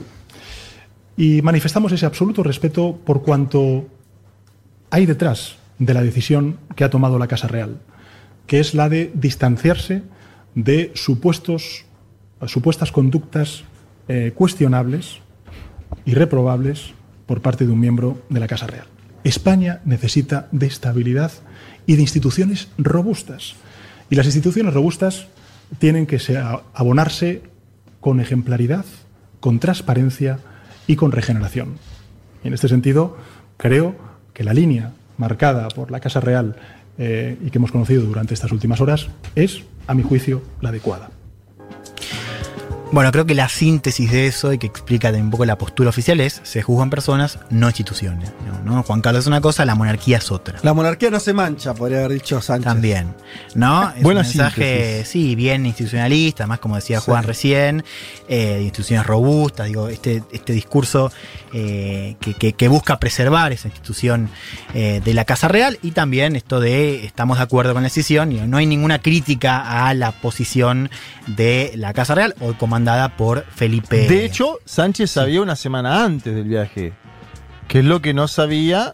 Bueno, ahora vamos a hablar un poco de eso. No te me adelantes, Juancito, porque ahí tenemos una discusión que es bien interesante, ¿no? Que es quiénes sabían de esta decisión y quiénes no. Y quién no. ¿Era el PSOE o era el gobierno? A ver, vamos a empezar primero con lo que es la reacción de Podemos, ¿no? Ese mismo día que habla Sánchez, Pablo Iglesias sale en televisión. Pablo Iglesias, digo, líder de Podemos, que es un partido que tiene una identidad republicana, digo, es claro, digo, esto no reniega ni Iglesias ni el resto del partido, es un partido que está abierto más que al cambio de sistema, al menos a un referéndum donde sean los españoles quienes decían qué tipo de gobierno quieren tener y si aceptan que la monarquía siga, o que el sistema de gobierno siga siendo una monarquía parlamentaria, ¿no? Iglesias, que critica la decisión de Juan Carlos, habla de una huida, y esta palabra fue bastante mencionada por la derecha, esto de que Iglesias, como parte del gobierno, habla de una huida y no de una salida. Y dijo algo que me parece importante, y ahora lo traigo para que lo discutamos, ¿no? Que es, bueno, tarde o temprano, la discusión sobre la utilidad de la monarquía se va a dar, ¿no? Esto decía Iglesias el mismo día que hablaba Sánchez sobre preservar a la institución. Creo que hay que reconocer la evidencia. Hay un debate social en España sobre la utilidad de la monarquía. No soy ingenuo y soy perfectamente consciente de que las correlaciones parlamentarias existentes no permiten una reforma constitucional en el corto plazo. Pero hay un movimiento histórico, y yo creo que ese movimiento histórico, que además va a empujar la gente joven, va a tener un horizonte de una república que modernice este país. Hace algunos años parecía imposible que el matrimonio homosexual fuera una realidad en España, o que el ingreso mínimo vital fuera una realidad en España. Yo creo que tarde o temprano los jóvenes en nuestro país impulsarán una república en España, y creo que es perfectamente legítimo que ese debate se dé y que nosotros seamos sensibles a ese debate. También muy claro, ¿no? Digo, esto de el debate tarde o temprano se va a dar, lo van a impulsar los jóvenes, viene también de un movimiento histórico, esto mencionamos al principio, y es lo que también me parece importante, que es, nosotros no somos ingenuos, sabemos que el Congreso ya no está en los números, digo, hoy los números no están, hoy el Congreso es abrumadoramente pro monarquía. Pro monarquía o pro pacto constitucional, vamos a decirlo de esa manera, ¿no? Que es más honesto, si querés. Ahora, ustedes saben, yo no soy, digamos, Pablo Iglesias no es santo de mi devoción, pero creo que acá estuvo muy bien lo que está haciendo Iglesias, ¿no? Porque es un partido que no reniega de su identidad. Podemos es un partido republicano y representa también a una generación de españoles que es republicana, o al menos está a favor de discutirlo. Y esto es lo que dijo también incluso Irene Montero, la número 2 del partido, que es, bueno, o sea, dice que haya rey pero que sea votado, ¿no? Que podría ser un oxímoron, pero es que al menos se vote qué forma tiene que adoptar el Estado de España, ¿no? Bueno, donde para además eso, hay vos sabés que no sé si le ibas a contar, pero también es un tema que me interesó y leí algunas cosas. Por ejemplo, hay encuestas de todo tipo, ¿no? Con la monarquía. La derecha te muestra encuestas donde siempre la monarquía tiene esa alta aceptación y lo quieren al rey, etc. Otras que muestran que hay una mayoría leve, pero mayoría al fin a favor de la república. Y fíjate otro dato. No hay, digo, las encuestas oficiales, la monarquía y del CIS, que eso, es el barómetro. Contra eso porque está bueno. No pregunta ni siquiera. Hace 6 años que el CIS no pregunta. El CIS es una especie de encuesta oficial muy respetada por todos los ámbitos políticos, ¿no? Sí, es de hecho que es la que acusa al país. Que es, bueno, eso, una de las más respetadas. Sí. Que ni siquiera pregunta. Sacó la pregunta. Después tenés encuestas que hablan de un empate virtual. Te digo porque Podemos le pidió al CIS que vuelva a introducir preguntas sobre la monarquía en pos del CIS. O sea, como diciendo, bueno, nosotros queremos poner sobre la mesa que hay una mayoría que ya no quiere la monarquía. Ahora, los últimos números oficiales eran del 40% de aceptación. Sí. Y ahora, si querés, abrimos un paréntesis, que es... Y esto ayuda a entender también la transición, que es la monarquía española, a diferencia de es la que tiene más baja aceptación, a diferencia de las otras monarquías europeas. ¿no? Ahora, hay una diferencia crucial. Ah, no sabía eso. Entre las otras monarquías tienen más, digo, niveles de aceptación 60, más 70. España es la que tiene aceptación más baja. Sí. Insisto, cuando se preguntaba, digo, números oficiales. Sí. Ahora, hay una diferencia crucial que es muy importante para entender también el contexto político, es que, a diferencia de las europeas, España no tiene una tradición en la capelar. Y esto es un poco la historia también de Juan Carlos. O sea, vos tenés solo dos reyes continuos en 2 siglos. ¿No? Son reinados muy interrumpidos, o por guerras, o por explosiones republicanas, golpe de Estado, o por el franquismo como régimen político. Una historia brevísima, el abuelo de Juan Carlos, Alfonso, fue echado de España, fue exiliado en la Segunda República. Quiso combatir con Franco y Franco le dijo que no. Mejor quédate ahí. Claro. Sí. De hecho, Juan Carlos nace en Roma, no nace en España, y hay un acuerdo entre Franco y el padre de Juan Carlos, que es Don Juan, para que Juan Carlos vaya a estudiar a España. O sea, Juan Carlos va a los 10 años con la aprobación de Franco, que además Franco quería justamente que la monarquía exiliada no se una con el socialismo exiliado, digamos, ¿no? Cosa de recuperar una parte de ese movimiento, también, digamos, de un guiño, si querés, a la aristocracia o a una parte de la aristocracia española. Y después hay una relación, yo sugiero mucho, para que no se lean una biografía, hay un perfil buenísimo de John Lee Anderson, que está en español, del rey Juan Carlos. Si buscan El Reino en España, John Lee Anderson, les va a aparecer. Sí. Y él cuenta toda esa historia, cuenta también, digamos, a Juan Carlos posterior, digamos, Juan Carlos a fines de 1996, en el gobierno de Aznar, pero cuenta también esa historia y cuenta cómo Juan Carlos visitaba a Franco como si fuese su abuelo. Sí. Durante esos años, y que en un momento Franco le dice: yo te voy a nombrar a mi sucesor, y para eso Juan Carlos jura las leyes franquistas. Y en esa transición, cuando se muere Franco, ahí sí es cierto, ahí sí está ese mito que es real, que es verdadero, que es Juan Carlos como uno de los artífices de esa transición democrática, ¿no? Ordenando esa transición a la democracia y consolidándose como un actor, que vos decías bien, con poder real. Un poder real en el sistema político. Y además, este perfil es interesante porque cuenta como, por ejemplo, Aznar en ese momento tenía mucha inferioridad con Juan Carlos. Ah, ¿sí? Como que incluso cuentan una que la cuento brevemente, que es el tipo no podía acceder a los Clinton, ¿no? Estamos hablando de fin de los 90, ¿no? Juan Carlos organiza una reunión en su yate previo a la reunión de la OTAN, los invita a los Clinton, ¿no? Y lo invita a Aznar para que tengan la cumbre en su yate, ¿no? El embajador de Estados Unidos en España dice: esto no puede ser, va a ser interpretado, no me importa, este es mi yate, yo soy rey, yo hago lo que quiero. Ajá. Lo junta ahí, por 5 horas navegan los Aznar y los Clinton. ¿No? Significa un poco ese poder, ¿no? Y este mito que dice Juan del juancarlismo. Totalmente. Cierro ese paréntesis, para entender un poco esa figura. Y cuando se medía, ahí Fede decía, ahora no se mide en el CIS la popularidad de la monarquía. Cuando se medía la popularidad de Juan Carlos durante las primeras décadas, era altísima. Y claro. Vuelvo, al presente. Atención a toda esta batería de iniciativas que va a presentar Unidas Podemos ahora, que quiere insistir en ese contexto, que va a volver, quiere pedir al Congreso que abra esa comisión para investigar a Juan Carlos. Podemos, que está muy presionado, y esto también sirve para entender la cuestión histórica, muy presionado por el ala catalana del partido, que es en Comú Podem. De hecho, Ada Colau, alcaldesa de Barcelona, también salió con una postura muchísimo más crítica que la Iglesia, ¿no? Que representa también el vínculo de Cataluña con la monarquía. Los catalanes medio que ni quieren ser parte de España, menos la monarquía, ¿no? Como, claro, discutamos de monarquía yendo, ¿viste? No, claro, y una identidad republicana mucho más fuerte, por eso Podemos también está presionado por ahí, y me parece importante remarcar este punto. Leti, ¿querés decir algo? No, y que en el País Vasco también, de hecho, hubo movilizaciones toda esta semana, justamente por el tema de la monarquía. Y sí, Cataluña, Quim Torra, el presidente de la Generalitat, está pidiendo la abdicación de Felipe. Hay un sector más morado que está pidiendo al menos que se le quite a Juan Carlos el título de rey emérito, que esa es otra discusión. Se va Juan Carlos, claro. Sí. ¿Por qué Felipe no le saca, se quiere romper? ¿Por qué no le saca la figura, el título de rey emérito? ¿No? Dicen algunos sectores.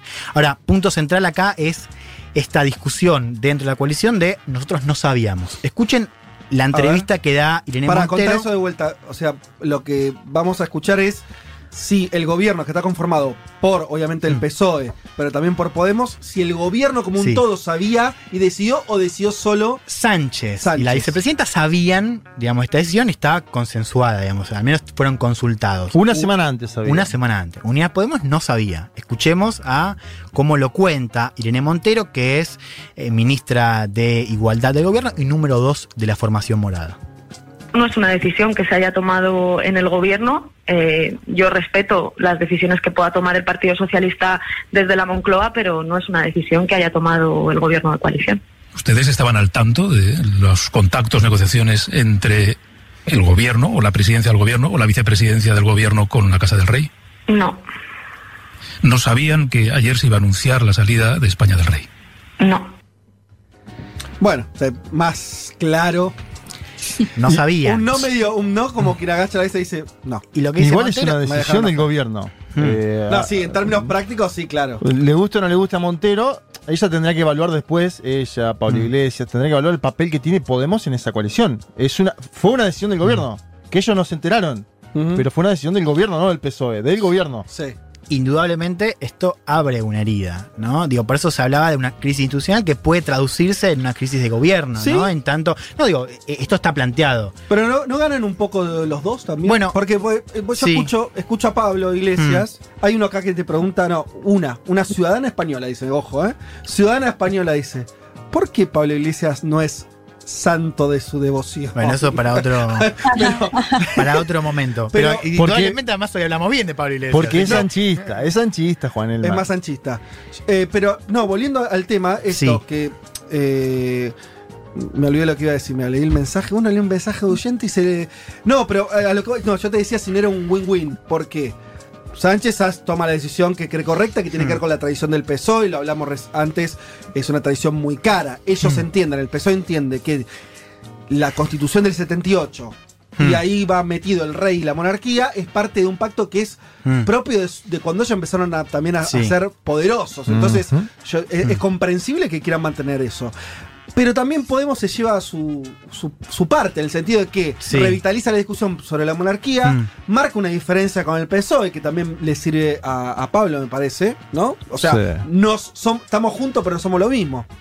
Y ellos tienen una forma de gobierno distinta a la que puede existir en nuestro país, que es la que permite una discusión de esa manera. En Argentina o en un país presidencialista esto es mucho más difícil. Vos si sos un gobierno, tenés que, ¿no? Hay una cosa más vertical necesariamente. Ahí me parece que se permite esto, en esto no estamos de acuerdo, en esto sí. No sé, yo lo veo así. Yo coincido en que es una gran ventana para Unidas Podemos, porque es la primera posibilidad de distanciarse, no solamente en términos de somos más de izquierda, sino que somos otro partido, tenemos otra identidad, nacimos en 2014. Digo, después van a buscar los votos. Es la primera gran ventana, claro, y ahí está el otro punto. Hay un electorado de izquierdas joven que es el electorado que más, digamos, un socialista de más de 40, 50 años y no compite con el PSOE por el voto de Podemos. Ahora, un chico de 23 años, una chica de 23 años, universitaria, ahí sí hay una competencia por ese voto y ahí por eso Sánchez también mandó señales a la juventud socialista que tiene una postura...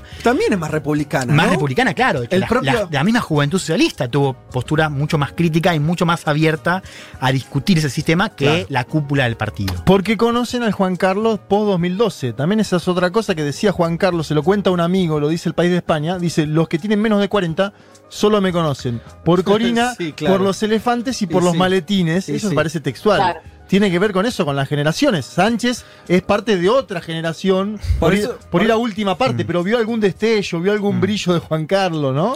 Por eso apuestan tanto a Felipe, ¿no? Como a sacar, a terminar la etapa Juan Carlos y que sea Felipe. Bueno, Felipe tiene eso, tiene un mínimo de tradición por ser el hijo de Juan Carlos, pero no tiene su mito fundante. Juan Carlos tiene su mito fundante. Juan Carlos es el de la transición. Total. Felipe no tiene un mito fundante. ¿Para qué está ahí? Se van a preguntar. Bueno, pero al lado de cazar elefantes, estar en Botsuana, irse a Arabia Saudita, suena bastante más legítimo en el sentido de renovación o nueva generación. Pero es un rey que quizás, a diferencia de los lazos que tenía Juan Carlos con Cataluña, la primera aparición pública fuerte de Felipe fue en esa famosa crisis catalana, donde tira un discurso que es un discurso totalmente en contra de las demandas. Un discurso... que se supone es el que tenía... triunfó, ¿no? Es el que triunfó, porque no se independizó de Cataluña. Y sí, pero vos fíjate, anda a hablar de Felipe hoy en Cataluña, y hay un rechazo muy fuerte que también está anclado en la única aparición fuerte que tuvo Felipe, que es en la crisis catalana, ¿no? Un mensaje muy a favor. Yo hago lo de las coaliciones y como último, a ver, hay dos coaliciones en España hoy. Una funcionando en el gobierno, que es PSOE más Podemos, y hay como dos bipartidismos, podría decir. El nuevo bipartidismo, que agrandado, le digo, es un bipartidismo agrandado. Es PSOE y Podemos por un lado, y PP, Vox y Ciudadanos por otro. Salvo Podemos, todas las demás fuerzas bancan esta decisión y dicen que siga la monarquía. En ese sentido yo digo, tomando la decisión en agosto, mes de vacaciones, que es un enero, es como devaluar en enero en Argentina. Sí. No hay costo político alguno, no hay posibilidad de movilización. Yo me pregunto cuánto puede acceder esta discusión al debate público. Dos cosas respecto a eso, para cerrar la columna. La primera es, pensemos en esto del gobierno, digo, de esto win-win. Ojo, porque nosotros ahora en septiembre tenemos la discusión de presupuestos. Vital para saber si el gobierno sigue o no. El gobierno de Sánchez tiene una mayoría parlamentaria complicada, porque tenés a los votos de Podemos, pero también a los votos de los independentistas catalanes, ¿no? La izquierda republicana. Uh-huh. Ahora, vos mencionabas, Juan, esto de las fuerzas de derecha. ¿Qué están diciendo? O sea, ¿qué están diciendo las fuerzas de derecha desde el comienzo? Desde el comienzo están diciendo... No puede haber un gobierno con Pablo Iglesias adentro. Ahora, imagínense lo que están diciendo ahora. ¿Cómo ya tenían a un comunista adentro, vamos a decirlo de alguna manera? Ahora tienen como vicepresidente segundo del gobierno a alguien que está queriendo derribar a la monarquía desde adentro. Ahora, por eso digo, yo no hay una crisis de gobierno ahora. Ahora, hay que ver también cómo Sánchez aguanta esos embates de la derecha que tienen un nuevo contenido, porque ya no es Iglesias el izquierdista, sino Iglesias el que quiere derribar a nuestra Constitución. El tema es si ese contenido es un buen contenido para acumular o no. En este hay que contexto. Ver cómo prende. Claro. Por lo pronto, es el discurso de la derecha hoy, que es atacar a Iglesias y Sánchez lo avala. Claro. Atacar a Sánchez porque tiene Iglesias dentro del gobierno, ¿no? Y que lo avala con su silencio. Yo dejo una pregunta ahí, que es... Sabemos que Sánchez es el líder de un partido, que es un partido que es garante de ese pacto constitucional, que no está interesado en discutir el sistema de gobierno. Ahora, también podría tener una postura más radical. Veremos a ver cómo avanza también. La pregunta es, ¿no está Sánchez también convalidando esa apertura del debate al tener justamente estos actores de la izquierda que están dentro de su gobierno? Me parece que eso también es una pregunta legítima. A ver o sea, que cada momento cambie la postura y crea que... Y bueno, hay que ver. Si Sánchez demostró ser un buen líder político, ¿no? Que interpreta bien en su época, ¿no? La interpreta bien, mejor que nadie de la izquierda en los últimos años, si querés. Y mucho más del PSOE. Hay que ver también qué hace Sánchez ahí. Bueno, no lo va a decir muy públicamente, pero... De hecho, hay sectores de la derecha, periodísticos, que dicen Sánchez se cargó primero a Franco porque lo exhumó y ahora echa a Juan Carlos. Le echan la culpa a él, digamos, de todo este procedimiento. Es interesante lo que plantea. Bueno, hay que ver, yo creo que eso también vamos a ver cómo avanza, pero uno podría permitirse interrogante. Pero para cerrar son esos dos, ¿no? Ver cómo avanza esta discusión dentro del gobierno y a largo plazo cómo cala esa discusión sobre el debate de la monarquía. Ahora, si en un futuro cercano eso se debate, sabemos que esta semana va a ser vital para entender su contexto. Espectacular, muy interesante. Un mundo de sensaciones. Vázquez, Carne, Martínez, Elman. Información justo antes de la invasión zombie.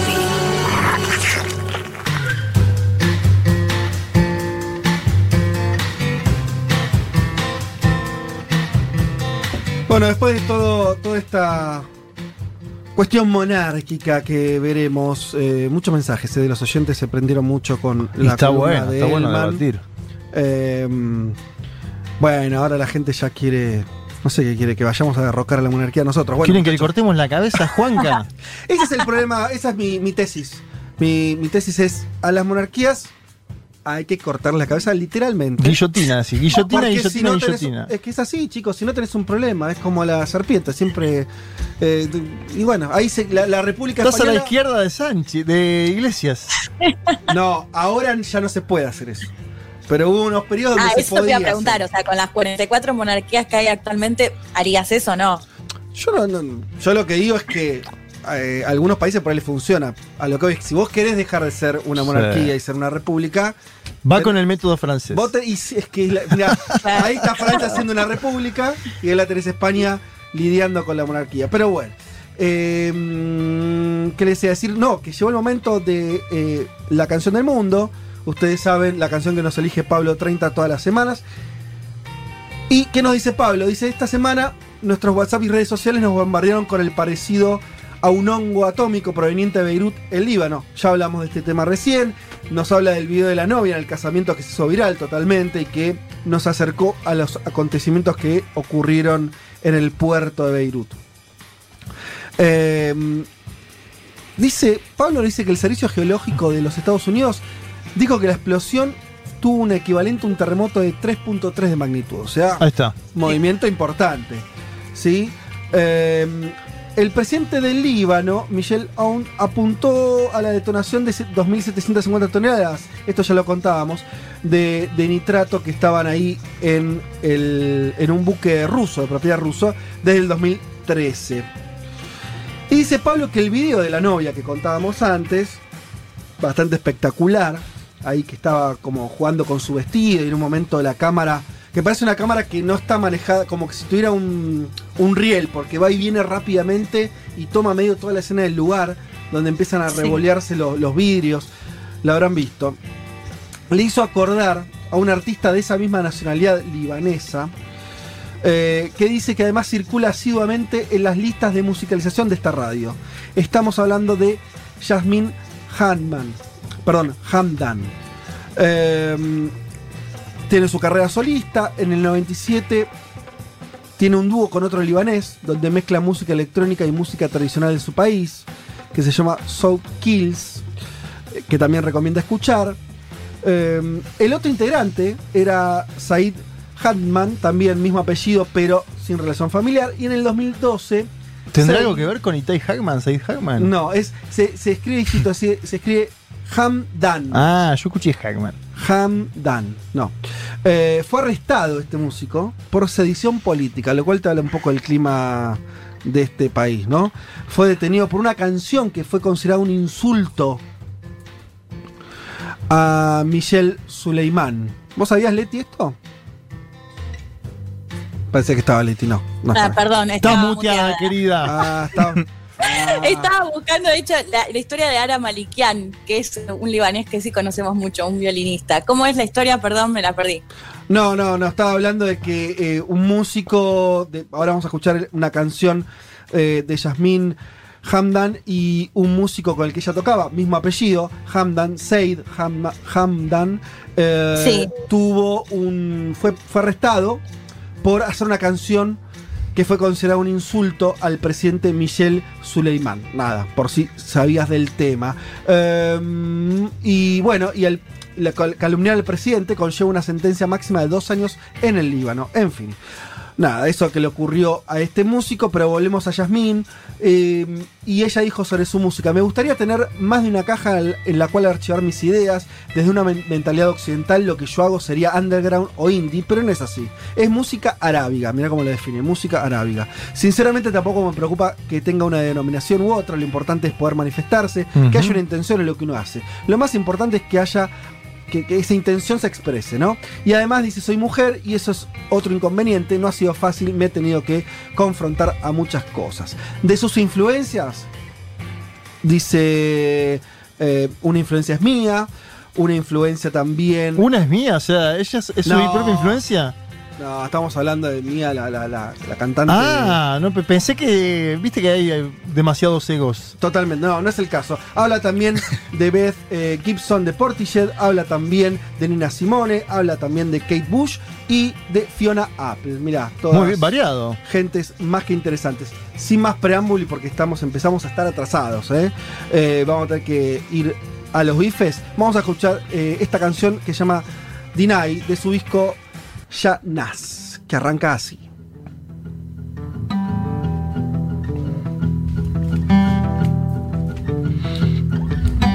يا ليلي لما تطول حرك ذكرى المحبوب أحيل عطر حبيبي أشبه بعطر العود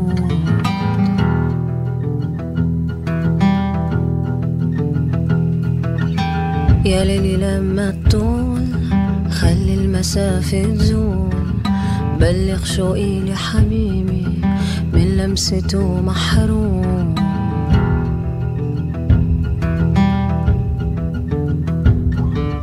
البعد عنه طال. Un mundo de sensaciones. Federico Vázquez, Juan Manuel Carr, Leticia Martínez y Juan Elman. Un programa sobre política internacional que no cree en teorías conspirativas. Bueno, casi.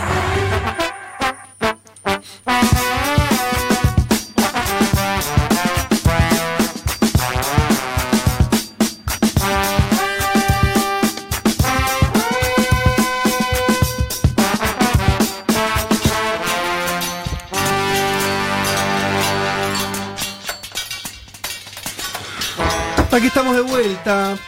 Bueno, muchísimos mensajes que se van acumulando. Leeremos algunos porque tenemos muchas cosas para contarles todavía. Bien.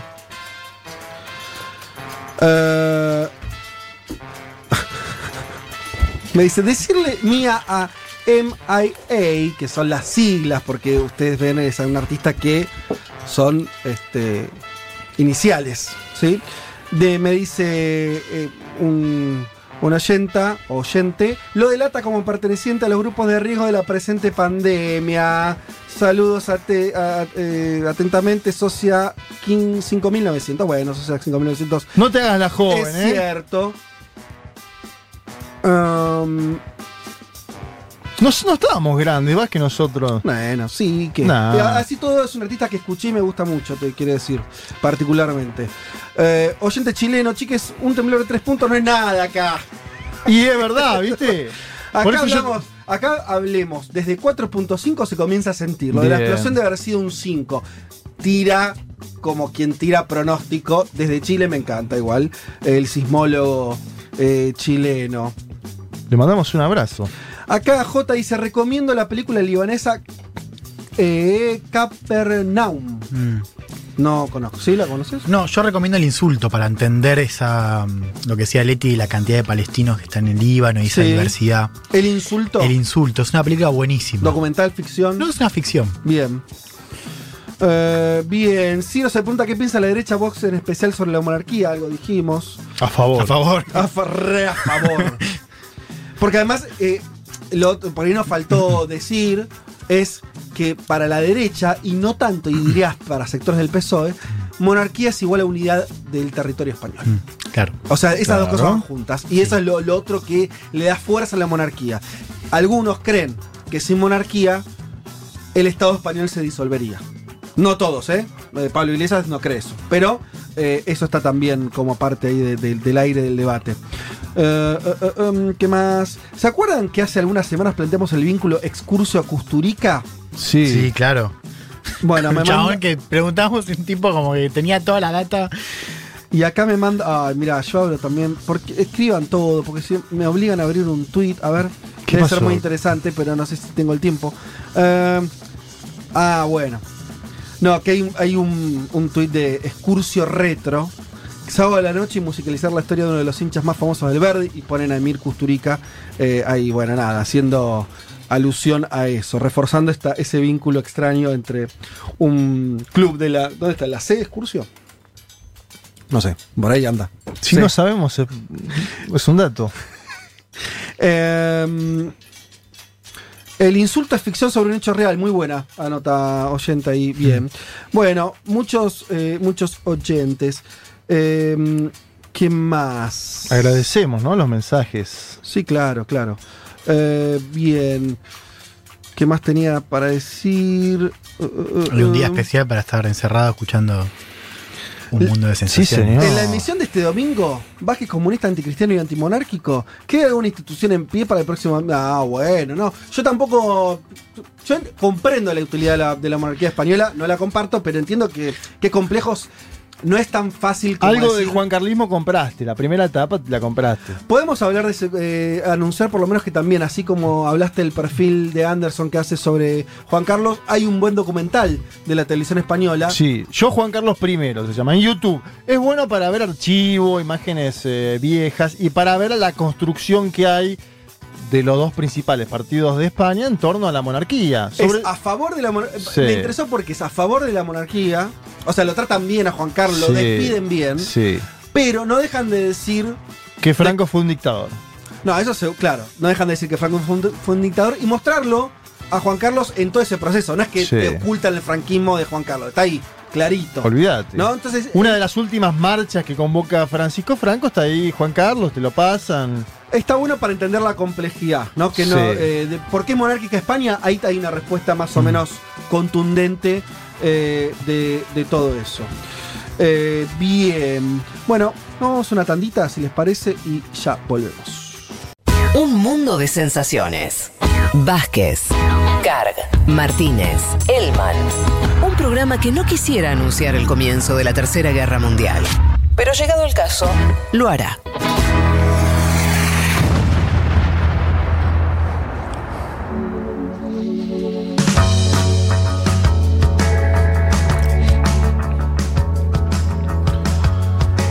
Como le dijimos al principio de este programa, uno de los temas que queríamos abordar era la coyuntura de Perú, uno de los países más importantes de nuestra región, un país que decíamos que además tiene una dinámica política muy compleja, muy propia, pero es un país que sigue muy poco las tendencias regionales.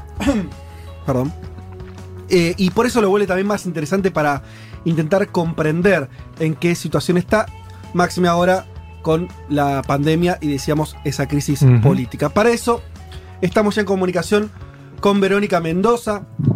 Ella fue candidata a presidenta en las elecciones anteriores y es la líder, la lideresa del movimiento Nuevo Perú, uno de los grupos de izquierda más relevantes de Perú. Verónica Mendoza, te saluda Federico Vázquez desde Buenos Aires.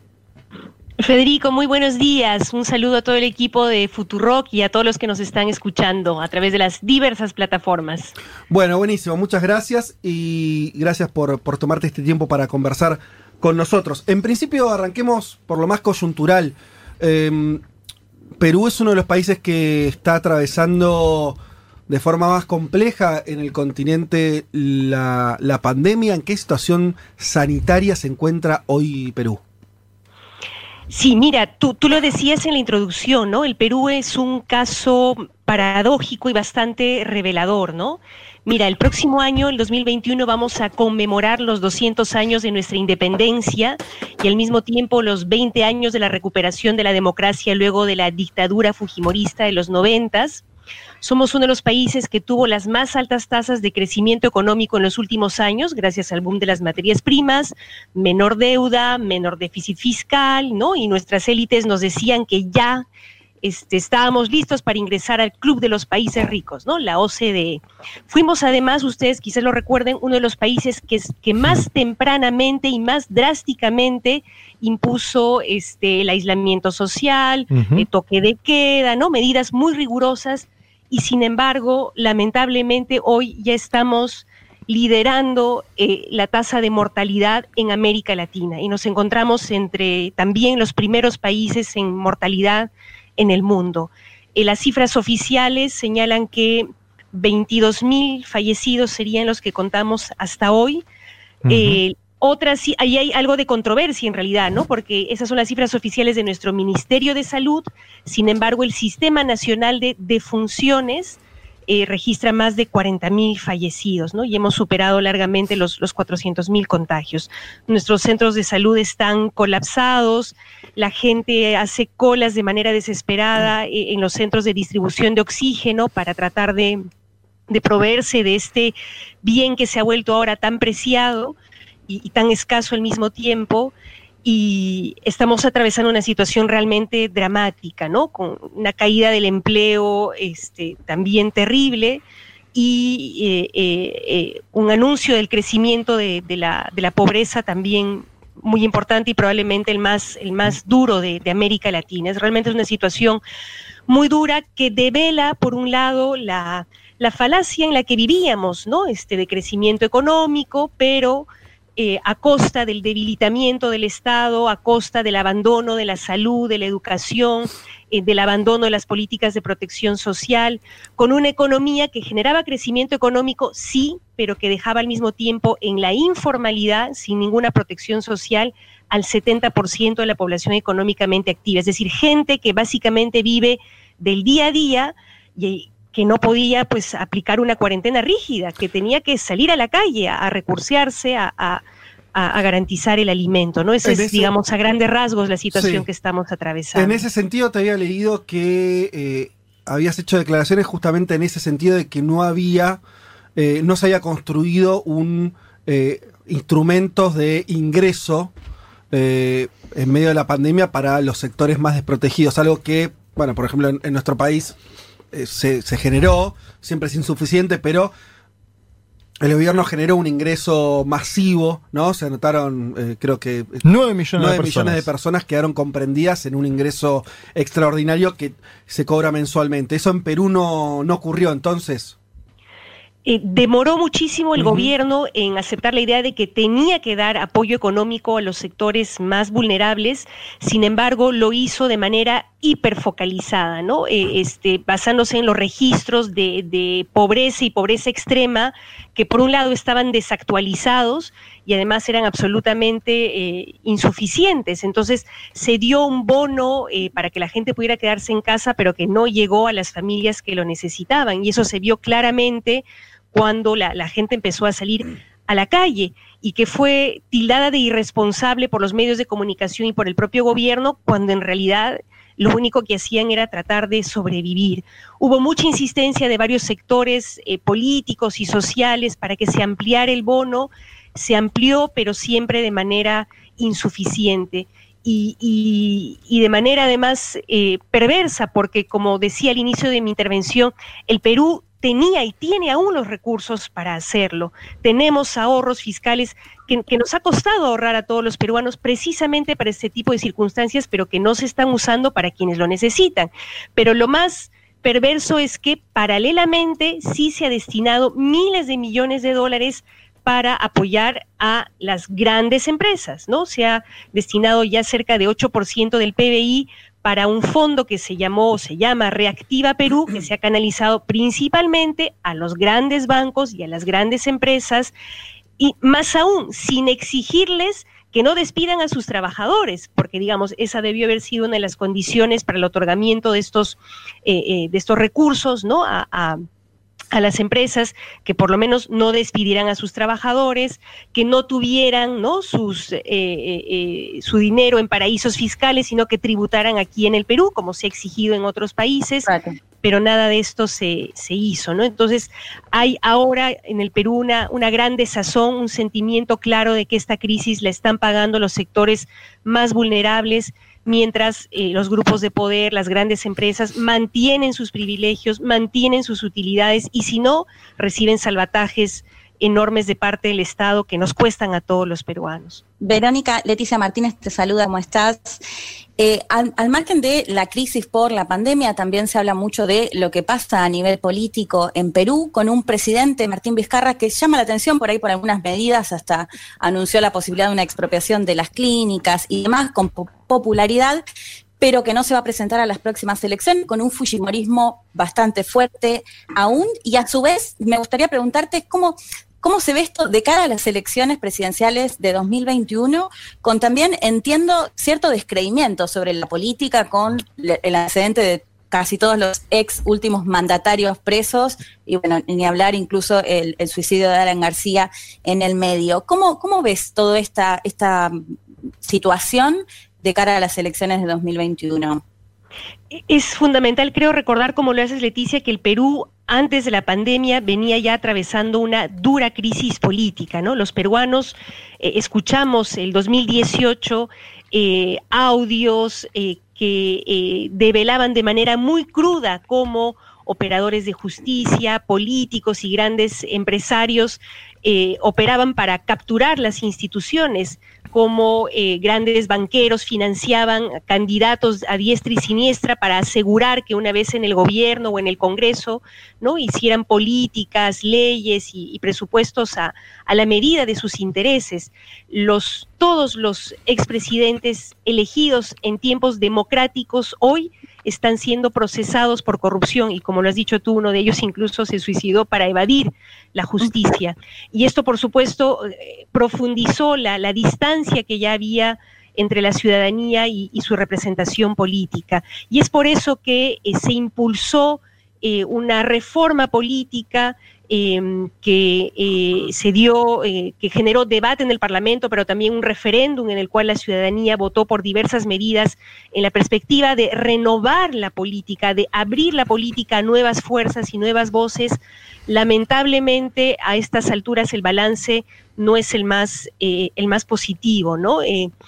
Las fuerzas políticas que se van a presentar, que están habilitadas a participar para el proceso electoral 2021, son las mismas de siempre. No se han generado condiciones para que nuevas fuerzas, y en particular fuerzas del cambio, ¿no?, que planteen un cambio de modelo, una nueva economía, un nuevo Estado, no están habilitadas para participar, ¿no? Nosotros mismos, como Movimiento Nuevo Perú, no hemos logrado obtener nuestro registro electoral por la normativa enrevesada, las trabas que nos ponen. Todavía tenemos la posibilidad de generar alianzas con organizaciones políticas ya inscritas, pero el escenario no es el más favorable, ¿no? Esto, sumado a la desazón que siente la gente y la enorme distancia que hay de la ciudadanía respecto de un Estado que no le ha garantizado derechos ni le ha proveído el socorro necesario en estas circunstancias tan dramáticas. Verónica, te saluda Juan Manuel Carg. Estamos viendo el nombramiento de Walter Martos, un general del Ejército, en el nuevo gabinete del presidente. Te quería preguntar básicamente por esa designación, porque estamos viendo un ascenso, ¿no?, de los militares que cada vez ganan más poder en diversos países de América Latina, en Brasil, en Bolivia. Perú se está sumando formalmente a esta ola latinoamericana de poderío militar. ¿Qué significa esta designación de Walter Martos? No, creo que más bien en este caso significa o devela la soledad en la que opera el presidente Martín Vizcarra, ¿no?, que no está vinculado a ningún partido político formalmente, que en lugar de convocar a todos los sectores políticos y sociales, más allá de nuestras diferencias, para atender la pandemia, más bien ha ejercido, digamos, el poder y su gestión de gobierno desde un grupo muy, muy reducido, ¿no?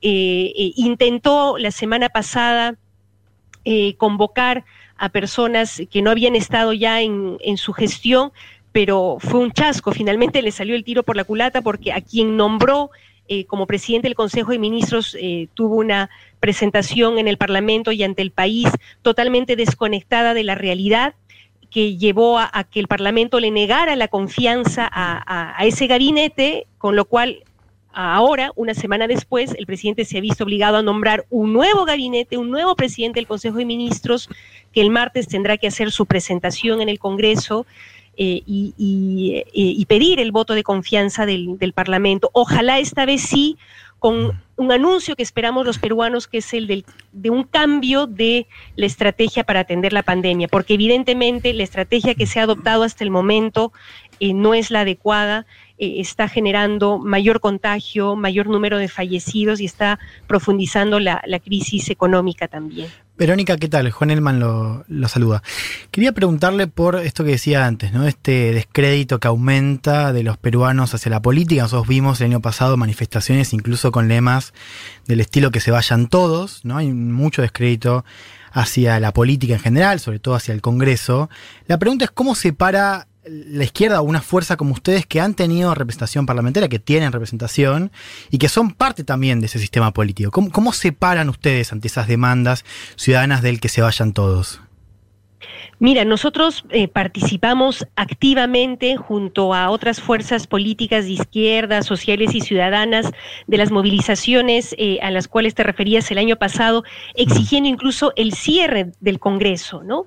Porque en ese momento resultaba ser la única medida posible para salvaguardar la democracia, ¿no? Paradójicamente, porque teníamos un parlamento no solamente de espaldas a la ciudadanía, sino abocado completamente, salvo honrosas excepciones, a controlar el sistema de justicia para poder evadir responsabilidades por crímenes de corrupción, entre otros, ¿no? Entonces, nos vimos obligados a exigir ese cierre del Parlamento con la expectativa de que se abriera, ¿no?, el curso a una reforma política que permitiera la renovación de la política, que abriera la cancha para nuevos actores y nuevas voces. Como decía hace un momento, lamentablemente esto aún no lo hemos logrado, pero hay una conciencia también cada vez más grande de la ciudadanía de que se necesitan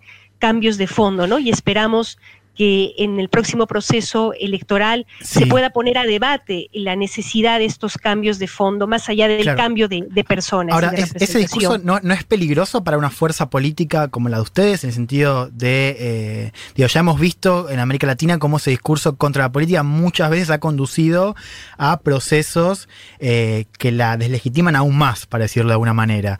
¿No es peligroso ese discurso del que se vayan todos? Digo, ¿cómo lo analizan ustedes? Digo, esto de una cosa es el Congreso y otra cosa es cuando la bronca ya va hacia el sistema en general.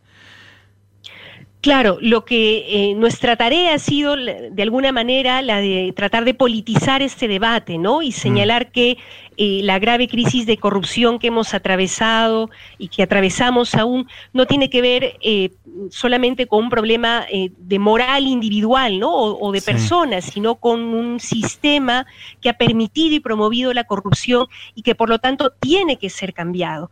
Y poniéndonos sobre la mesa de que la única manera de que eso cambie es con la participación política activa de la ciudadanía, ¿no? De aquellos sectores que hemos sido excluidos del sistema político, cuyas voces no han sido escuchadas y que necesitan una representación. Y hemos estado en ese sentido articulando con distintas fuerzas políticas y sociales en plataformas plurales para plantear debates en torno a la necesidad de una reforma política, y ahora en el contexto de la pandemia también exigiendo que se implementen medidas como el bono universal, como el impuesto a las grandes fortunas, ¿no? Que se apoye principalmente a sectores como las micro y pequeñas empresas, que son las que más empleo dan en el país, que más mueven la economía. Entonces, sí hemos estado al mismo tiempo tratando de articular espacios de iniciativa política que permitan que los sectores excluidos de la política puedan tener voz y puedan participar activamente. Estamos hablando con Verónica Mendoza. Ella es dirigente política peruana, fue candidata a presidente, ahora desde su fuerza política, Movimiento Nuevo Perú, bueno, es la dirigente más importante de ese espacio político. Estamos tratando de entender un poco la coyuntura peruana. Yo te dejo una última pregunta. Por ahí va a parecer un poco abstracta, pero te pido a ver si que nos pinte, sobre todo pensando en una audiencia, si bien tenemos algunos oyentes peruanos, sobre todo es una audiencia argentina. ¿Cómo explicarías vos esa persistencia del modelo neoliberal peruano? O sea, ¿qué fortaleza le ves? Porque si uno revisa el resto de los países que rodean a Perú, por ahí con la excepción de Colombia, el resto de los países latinoamericanos y sudamericanos especialmente en los últimos años tuvieron gobiernos o tienen gobiernos progresistas, ¿no? Como lograron acceder al poder. No es el caso de Perú. ¿Dónde ves esa fortaleza y por qué pensás que ocurre eso? Y ¿cuál te parece que es la expectativa que ustedes tienen, si es en el corto plazo o en el mediano plazo, de lograr una, una alternativa que finalmente llegue al poder desde la izquierda, el progresismo, y lo digo teniendo en cuenta también tu biografía. Creo que en el momento vos, corregime si no es así, pero integraste las filas del partido nacionalista Ollanta Humala, que fue tal vez la última decepción, por así decirlo, ¿no? Que una breve esperanza. Parecía que iba a tener un giro nacional, más nacional popular, y eso no ocurrió. Por ahí te insisto, la pregunta es abstracta, no es que te estoy diciendo que hables 10 minutos, pero ¿alguna idea sobre esa excepcionalidad peruana? Claro, por un lado, ocurre que en el Perú, efectivamente, eso no lo podemos negar, hubo cierta bonanza económica, un crecimiento económico importante, que mejoró en gran medida la situación de las familias peruanas, que amplió la clase media, pero claro, a costa de una gran vulnerabilidad, a costa del debilitamiento institucional, a costa de la mercantilización de la salud y de la educación, ¿no? Que son cosas que ahora con la pandemia empiezan a develarse dura y claramente, ¿no? Por otro lado, el sentido común neoliberal permeó completamente la sociedad, ¿no? La idea de que la manera de salir adelante es con el esfuerzo individual, ¿no? Caló muy, muy hondo, ¿no? Y efectivamente resulta a estas alturas difícil revertirla, pero creo que nuevamente, ¿no? La pandemia nos va develando que la única manera de salir de esta crisis es a partir de la organización y de la solidaridad. Y por otro lado también porque la estigmatización, incluso diría yo la criminalización de las voces disidentes, de las voces críticas al modelo, ha sido muy dura y se amparaba también en la herida profunda que tenemos los peruanos por los años de conflicto armado interno, de terrorismo que sufrimos en los años 80, ¿no? Que de alguna manera han servido siempre para los grupos de poder como una suerte de, nosotros le decimos aquí en el Perú, de cuco, ¿no? De amenaza, claro, ¿no? De chantaje, de que cualquier cambio en el país va a generar caos, crisis y terror, ¿no? Cuando ahorita el terror, el caos y la crisis la estamos viviendo precisamente por este modelo inhumano que efectivamente tiene que ser cambiado. Se entiende perfecto y sirve muchísimo ese panorama como para seguir comprendiendo lo que ocurre en Perú. Verónica Mendoza, te mandamos un saludo desde Buenos Aires y bueno, y en principio un saludo a las peruanas y los peruanos, y ojalá que esta crisis sanitaria, que es lo que más duele ahora en el cortísimo plazo, lo que está ocurriendo ahora, bueno, la vayan llevando de mejor manera de acá en más. Muchísimas gracias a ustedes por interesarse por mi país, por el Perú. Permítanme extender un saludo a todos los que nos están escuchando y recordar también que hoy es el Día de los Pueblos Indígenas que habitan nuestra América Latina, que también están siendo duramente golpeados por la pandemia, muchas veces invisibilizados y abandonados por nuestros estados, pero que también nos traen un mensaje de esperanza y nos plantean la posibilidad de construir otro desarrollo, un buen vivir que ponga por delante a las personas, el bien común y el cuidado de la naturaleza, que también es importante relevar. Muchísimas gracias a todos ustedes y mucha fuerza. Un abrazo. Un abrazo grande. Un mundo de sensaciones. Vázquez, Carg, Hellman, Martínez. Ver las cosas desde un rincón del mundo te da otra perspectiva.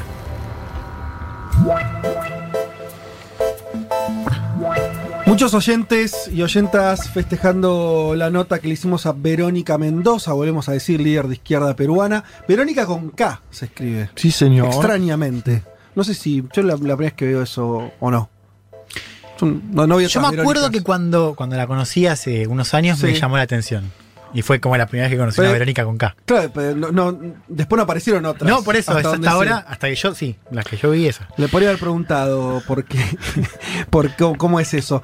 Bien, nos dice, Ana dice, empezá a practicar decir presidenta, Fede. Dije presidente, le dije a ella, candidata a presidente. Sí, en un momento sí. Ah, candidata a presidente, y tendría que decir, sí, bueno, bien. Era para ponerte el audio, la botonera de Cristina. Ah, presidenta. No, pero yo estaba muy a favor de decir presidenta.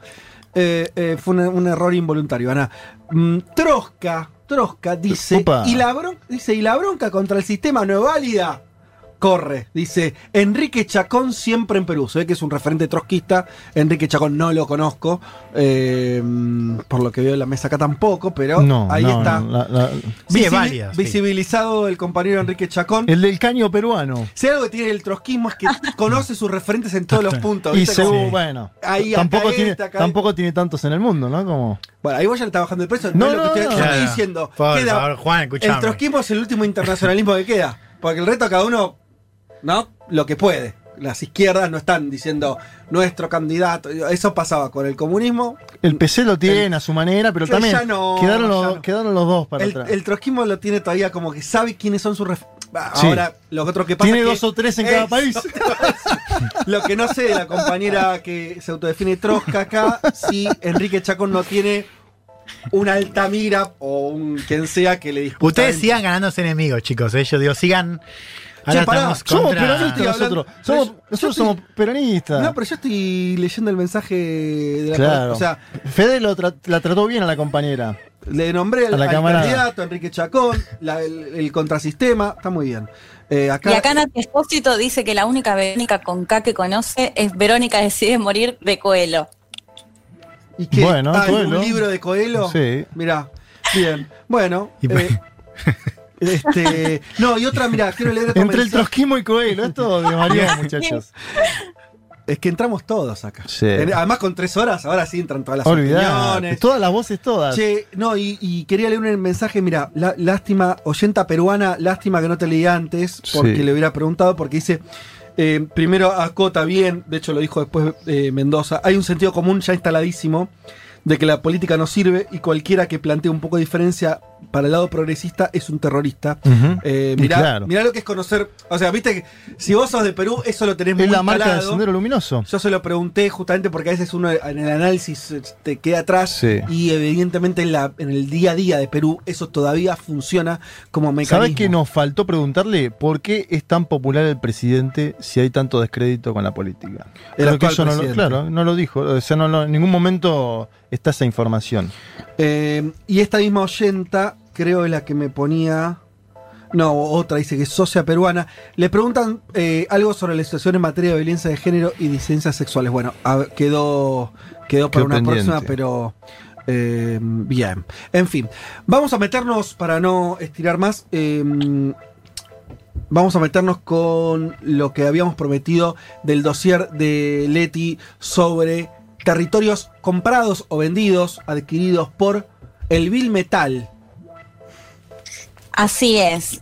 Bueno, lo planteábamos como disparador, lo que seguramente nuestros oyentes escucharon el año pasado, la intención de Estados Unidos de comprar Groenlandia, la isla más grande de todo el mundo, que primero supuestamente se lo había dicho a los asesores, después los medios de comunicación le preguntan y él da a entender que sí, que Estados Unidos tiene intenciones de comprar Groenlandia, hasta incluso tuvo que salir la primera ministra danesa, porque recordemos que Groenlandia, si bien es autónoma, está bajo la administración del Reino de Dinamarca, y tuvo que salir la primera ministra danesa, Mette Frederiksen, a decir, no, de ninguna manera la isla está en venta. De hecho, en un comienzo pensé que era un chiste por parte de Trump.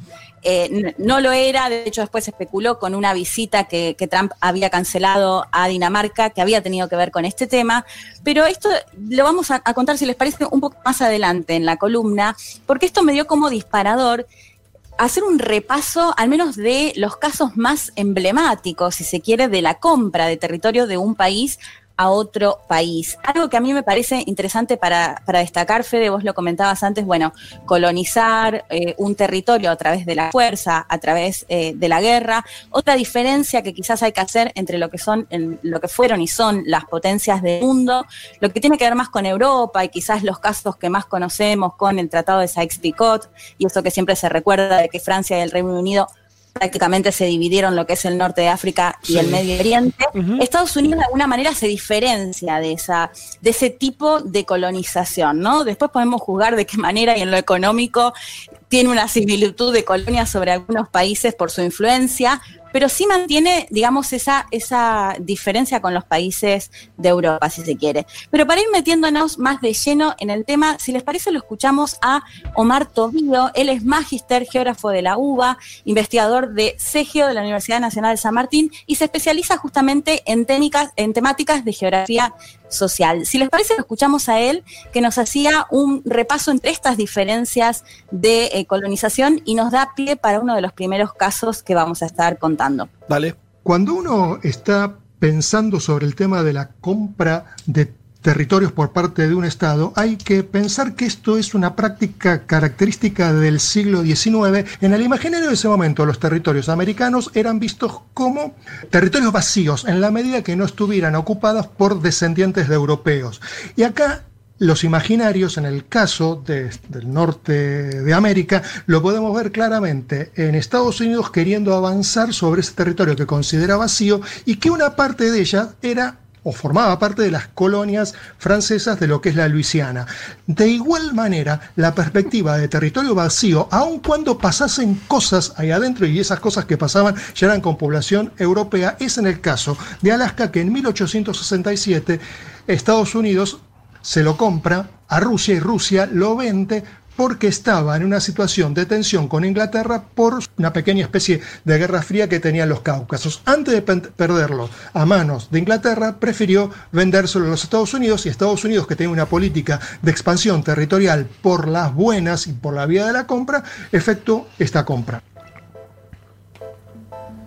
Bueno, ahí lo escuchamos a Omar Tobío, que hacía esta diferencia de Estados Unidos avanzando a través de la compra, a diferencia, él lo planteaba, esta parte no está en el audio, a diferencia de Francia, que tenía como objetivo quizás llevar más las ideas de la revolución y que lo hacía a través de lo bélico, a través de la guerra, a diferencia de este planteo de Estados Unidos y la compra. Él nos daba el primer caso de Alaska, pero me interesa por tiempo avanzar primero con los casos de Luisiana, que hay que decir que Luisiana, pero no es lo que es, era más grande, mucho más grande del territorio. Claro. ¿Cómo, Fede? Perdón. No, sí, perdón, me estaba como adelantando, que es más grande de lo que hoy se conoce como Luisiana. Sí, de hecho son como creo que casi 15 estados actuales que pertenecían a todo lo que se conocía como Luisiana. Me desconcentro un poco, no sé si escuchan al señor que pasa vendiendo muebles. ¿Qué vendemos? Ah, claro. Con el megáfono. Es un día el domingo del megáfono. Sí. No, está saliendo perfecto, Leti. Ok, les decía, bueno, era un territorio mucho más amplio de lo que es hoy el estado de Luisiana, que estaba bajo colonia francesa y que decide vendérselo a Estados Unidos por $15 millones, que de acuerdo a lo que leía en un artículo de la BBC, hoy saldría a mínimo $300 millones todo ese territorio que, como les decía, no es solo el estado de Luisiana, sino que es muchísimo más grande. Y es interesante porque se vende cuando Napoleón Bonaparte era primer cónsul francés, y dice, esta venta no es un gran negocio para Francia, pero lo importante es que le daremos a los ingleses un competidor nuevo en su monopolio marítimo. Y ahora lo vamos a ir viendo en toda la columna. Hay que recordar que el actual Reino Unido, en su momento, Inglaterra, era una superpotencia a nivel internacional, y vamos a ver cómo el resto de los países empiezan a jugar justamente favoreciendo a Estados Unidos en contra de los ingleses. Uh-huh. Y bueno, esto es lo que planteaba Napoleón Bonaparte al momento de vender Luisiana justamente a Estados Unidos, que además hay que decir, otro de los argumentos era que ya se veía venir, por ejemplo, la independencia de Haití, que estaba en manos de Francia, entonces también decían, bueno, ya por ahí nos queda tanto para hacer acá, se lo vendemos, y se lo vendemos a Estados Unidos para que no quede en manos del Reino Unido y para que tenga un competidor más. El otro gran caso emblemático tiene que ver con la Florida, que también no es lo que es la Florida hoy, era mucho más grande, de hecho se llegó a conocer como las dos Floridas, la Florida Oriental y la Florida Occidental, que pasa algo similar, o sea, desde 1513 estaba bajo colonia española como gran parte del territorio del continente americano, y lo que termina pasando ahí, se empiezan a disputar con el Reino Unido, de hecho se lleva a un par de guerras anglo-españolas, y el Reino Unido toma gran parte de lo que era la Florida española, y después con otra guerra vuelve España a tomar gran parte de lo que era parte de España, y lo que es interesante que se empieza a dar, ya que después son los propios estadounidenses los que se empiezan a rebelar y a tomar su territorio, hasta que finalmente, bueno, en esta cuestión de rivalidad y un poco lo que les planteaba antes, lo mismo, antes de que se lo queden los ingleses, deciden vendérselo a Estados Unidos a través del Tratado de Adams-Onís en 1819, que se termina concluyendo en 1821.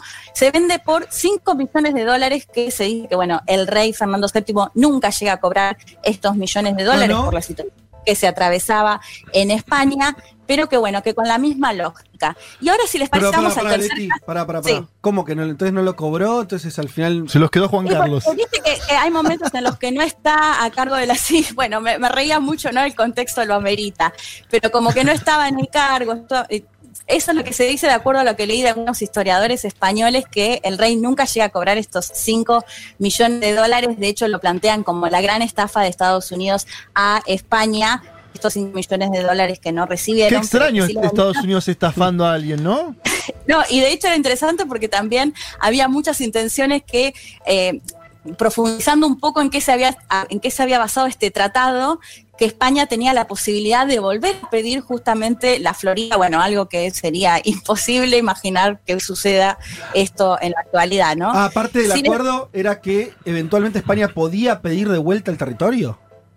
Bueno, eso es lo que plantean algunos, no sé si historiadores, pero algunos especialistas, algunos españoles ahora, que según lo que se desprendía de este tratado podían llegar a pedirlo, porque además había todo un acuerdo también con lo que pasaba en Texas, que quedaría a cargo de España, y bueno, toda una historia un poquito más compleja, pero lo que se desprendía era esto, que nunca habían cobrado finalmente el rey nunca cobró estos $5 millones del tratado con el cual había estado de acuerdo. Y si les parece, ahora vamos al tercer caso, que me parece el más interesante de los tres, que tiene que ver con Alaska, como lo planteaba Omar Tobío. Se da que, bueno, Alaska, ubican donde está Alaska, pertenecía a Rusia. ¿Qué pasa? En una fuerte tensión entre Rusia y los ingleses, pasa lo mismo. Rusia prefiere, o ante el temor de que los ingleses terminen colonizando Alaska, decide aceptar, en ese momento estaba el zar Alexander II, decide aceptar la propuesta del secretario de Estado norteamericano, William Seward, que le plantea comprarle justamente Alaska, que si uno lo ve geográficamente está mucho más cerca, claramente es parte de territorio estadounidense geográficamente, ¿no? Hablando de Norteamérica, mucho más cerca que de Rusia, claro. Sí. Claro, es parte de Norteamérica. Bueno, termina aceptando la propuesta del secretario de Estado, que como les comentaba, y le vende este territorio en 1867 por $7,2 millones. Y acá me divertía mucho leyendo cómo había repercutido esta decisión en los estadounidenses, y lo que decían es que este secretario de Estado fue objeto de burla constante, porque le decían que había comprado un parque de osos, que había comprado lo que sería como una heladera en relación a que era un territorio lleno de hielo. Se lo burlaban justamente por esta compra que consideraban bastante innecesaria. Y lo interesante fue ver que después los años demostrarían que fue lo contrario, porque por un lado, bueno, lo que planteábamos antes, todas estas compras de territorio contribuyeron a una expansión inmensa de lo que era el territorio de Estados Unidos. De hecho, con la compra les contaba antes, de Luisiana, son más de 2 millones de kilómetros cuadrados que suma su territorio, y con la compra de Alaska suma 1,5 millones de kilómetros cuadrados al país. Y lo que leía, que les contaba de la BBC, si en su momento lo vendieron este territorio por $7,2 millones, actualmente mínimo valdría $15 mil millones, es decir que mínimamente 150 veces más vale actualmente, que si bien todos sabemos que con el paso de los años en general las cosas, los terrenos y demás pasan a tener un valor mucho más importante. Lo que hay que decir es que Alaska además es un territorio que es rico en recursos naturales, tiene petróleo, estratégicamente también, de hecho durante la Guerra Fría y todo, Alaska tiene un punto estratégico también en lo que tiene que ver con lo geográfico, así que las décadas y los años demostraron que este secretario de Estado, Seward, había sido bastante avanzado en decidir comprar Alaska a los rusos que la habían vendido, sobre todo en esta disputa que tenía que ver con los ingleses, y una Rusia que no se imaginaba seguramente qué iba a pasar después en su vínculo con el propio Estados Unidos, ¿no? Igualmente, bueno, al mismo tiempo parecen, son como las compras que hace alguien que ya se siente muy poderoso. O sea, era muy difícil no venderle, me imagino, a Estados Unidos esos terrenos también, ¿no? Cuando sí, ya estaba en plena expansión comercial, militar, estatal. México no le quiso vender y mira lo que pasó. Claro. Sí, estamos hablando de países que estaban ciertamente debilitados en el momento en el que deciden venderles estos territorios. Y bueno, y lo que planteábamos hoy también, por un lado, si uno lo piensa desde la mirada de ir a un territorio y colonizarlo a través de la fuerza o comprarlo y que de alguna manera el país que lo vende tenga, aunque sea un rédito económico, bueno, me parece que la segunda opción es bastante mejor, ¿no? Bueno, así que eso, como a modo de conclusión, recordar que gran parte de Estados Unidos y gran parte de su territorio lo adquirió a través de las compras, de sus compras, y en este marco es que se da esta situación con Groenlandia y lo que planteaba al comienzo de la columna, que Donald Trump dio a entender que quería comprar Groenlandia. Hay que decir que no fue original, porque ya en 1867 Estados Unidos había intentado comprar esta isla, la isla más grande. De hecho, a Dinamarca, que lo comentaba antes, la isla está bajo la administración danesa, le había comprado las Islas Vírgenes en 1917. Y Estados Unidos en 1946 le vuelve a poner a Dinamarca comprar esta isla por $100 millones e incluso se había avanzado en la idea de intercambiar ciertas partes de territorio de Alaska, pero bueno, ninguna de estas dos oportunidades Estados Unidos logra concretar la compra de Groenlandia, y en ese marco es que Donald Trump el año pasado da a conocer su intención de comprar esta isla. Pero si les parece, volvemos a escuchar a Omar Tobío, que nos planteó un poco, después de estas situaciones que lo decíamos antes, ¿no? De colonizar territorios donde no había gente viviendo, de hacerlo a través de la fuerza o a través del dinero. ¿Qué es lo que pasa actualmente, ¿no? Porque cada tanto leemos esas notas que aparecen y dicen, bueno, si tenés plata y más en contexto de pandemia, podés comprarte una isla e irte a vivir a esta isla y es tuya. Bueno, yo le preguntaba a Omar Tobío, que decíamos, el geógrafo, se especializa en temas de geografía social. ¿Qué pasa en la actualidad si un país quiere comprar terreno de otro? Y esto nos contaba. Y ahora, en el siglo XXI, es imposible pensar en la posibilidad de que un Estado quiera comprar tierras y no consultarle a la población que está viviendo en ese lugar. Y acá claramente aparece la idea de Trump de la compra de Groenlandia, que por supuesto sabemos que no la puede comprar y que es un efecto publicitario, pero lo que hace es instalar en un primer plano el interés que tiene Estados Unidos ahora con Groenlandia en un contexto de tensiones con la OTAN y a la vez con una intensificación de la actividad de Rusia, sobre todo en la zona del Ártico. Entonces, la idea es, decimos que queremos comprar, esto es imposible hacerlo, pero sí hace una serie de acuerdos económicos de fortalecimiento de la sociedad y de su geografía, es decir, la construcción de infraestructura física y social para el desarrollo de Groenlandia, y de manera tal de poder convocar y modelar a estas subjetividades para que se vinculen económica y culturalmente con Norteamérica, distanciándose de Europa y particularmente de Dinamarca. Interesante, porque ahí se entiende. Esa explicación me parece mucho más lógica que las otras que estuvieron circulando de que Trump es un salame. O sea, totalmente. Por arriba es una cosa, pero por abajo es aumentar la cantidad de negocios, si entendí bien, de que tiene Estados Unidos en la isla, y sobre todo el vínculo con la población, que la población empiece a sentirse más cercana a los norteamericanos que a los dinamarqueses. ¿Y quién te dice? Ahora no, en 20 años no sé, ¿no? Como... me parece que juega eso es lo que nos está diciendo el amigo. Interesante. Totalmente. De acuerdo a lo que decía Omar Tobío, como primer punto, que es imposible imaginar que ahora un país pueda comprar otro si la población que está en ese territorio no está de acuerdo. Entonces, en ese contexto, esto, lo que nos pareció un poco insólito de Trump, de plantear comprar una isla, en realidad él tenía muy claro que la primera ministra no le iba a decir, sí, dale, te vendo la isla, sino que lo hacía para instalar esta idea y a su vez ir avanzando en acuerdos comerciales, acuerdos económicos, con la isla, buscando lo que planteaba Omar Tobío, ¿no? Buscar un vínculo económico y cultural con la población de Groenlandia, que se diferencie o que se aleje justamente de Europa y particularmente de Dinamarca, que eso podría llevar a lo que vos planteabas, Fede, antes. No sabemos qué puede pasar en décadas futuras con este marco, digamos. Y hay que decir que, ¿por qué le interesa a Trump? Bueno, Groenlandia es una isla, como les decía, es la isla más grande del mundo, con muchísimos recursos naturales, tiene minerales, tiene uranio, hielo, agua pura, y por el cambio climático hay un deshielo muy importante que, para quienes les interesa avanzar en cuestiones de minería, también eso abre muchos caminos y muchos futuros negocios que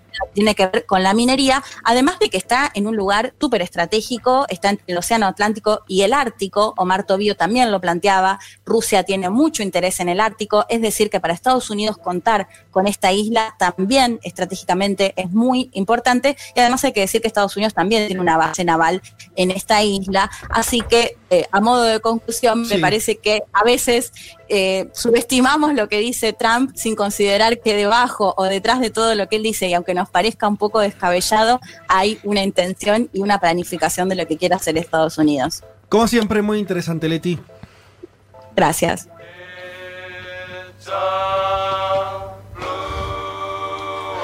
Y esto es Blue World de Mac Miller. Ya volvemos.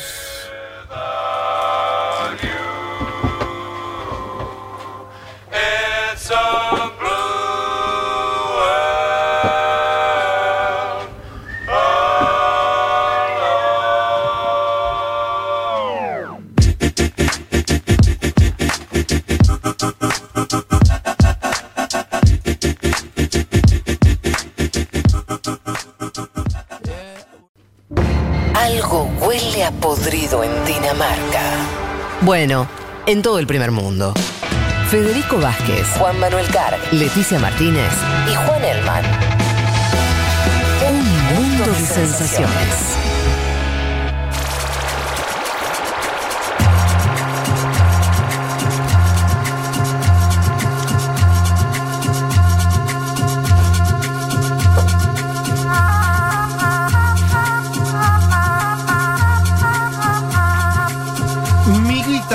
Nos dice, si durara 5 horas el programa también lo escucharía entero.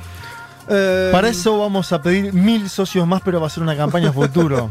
Oyenta Luz dice, escucho el 85, me gusta la precisión, el 85% de la programación de Futu todos los días. Sí. No el 100. El 80%. ¿Qué programa? Lo calculó. Hay un programa que deja fuera. Hay algo que le Hay un fuera. Programa que deja fuera. No vamos a preguntar cuál. No. Ustedes son mi programa favorito lejos. ¿Eh? Bueno, muchas gracias por ese mismo. Que es el que más le gusta. Sí. No sé por qué.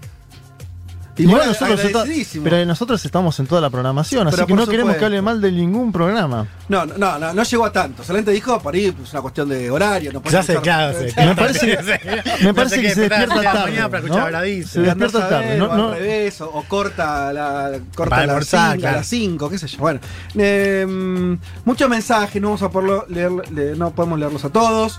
Tengo uno igual, que rápidamente lo voy a leer porque nos agrega información.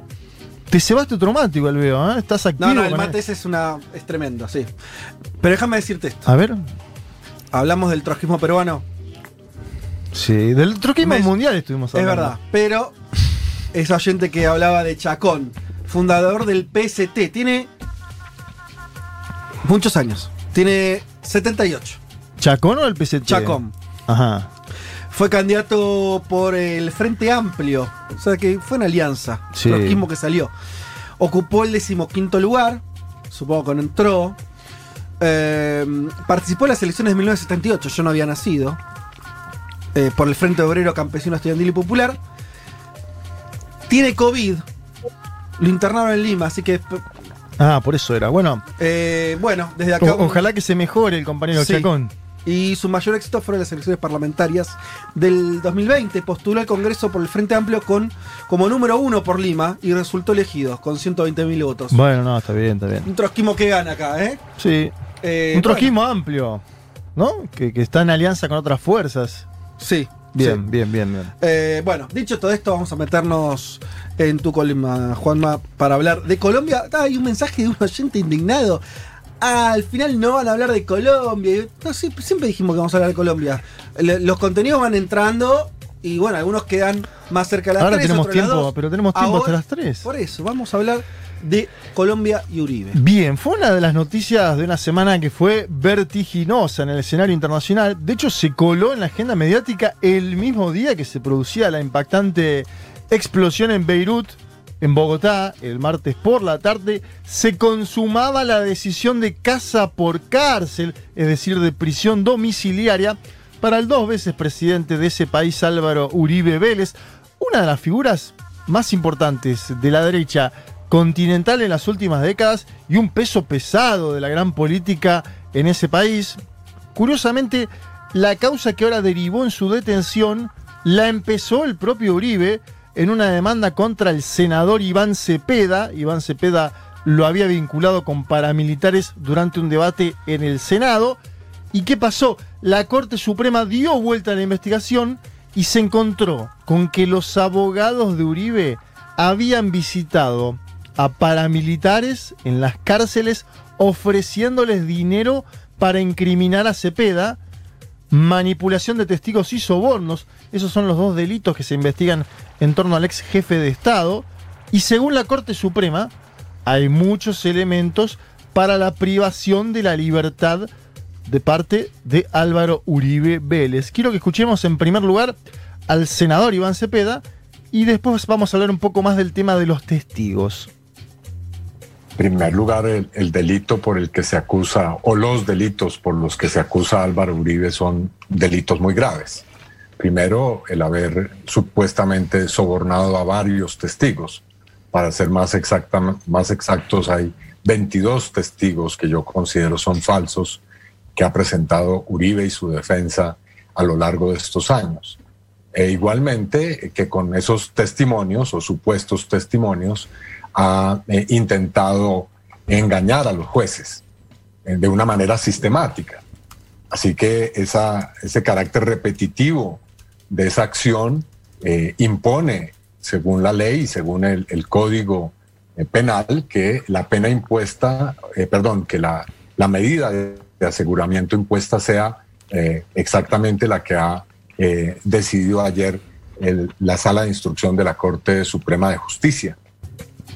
Es interesante el furcio de Cepeda.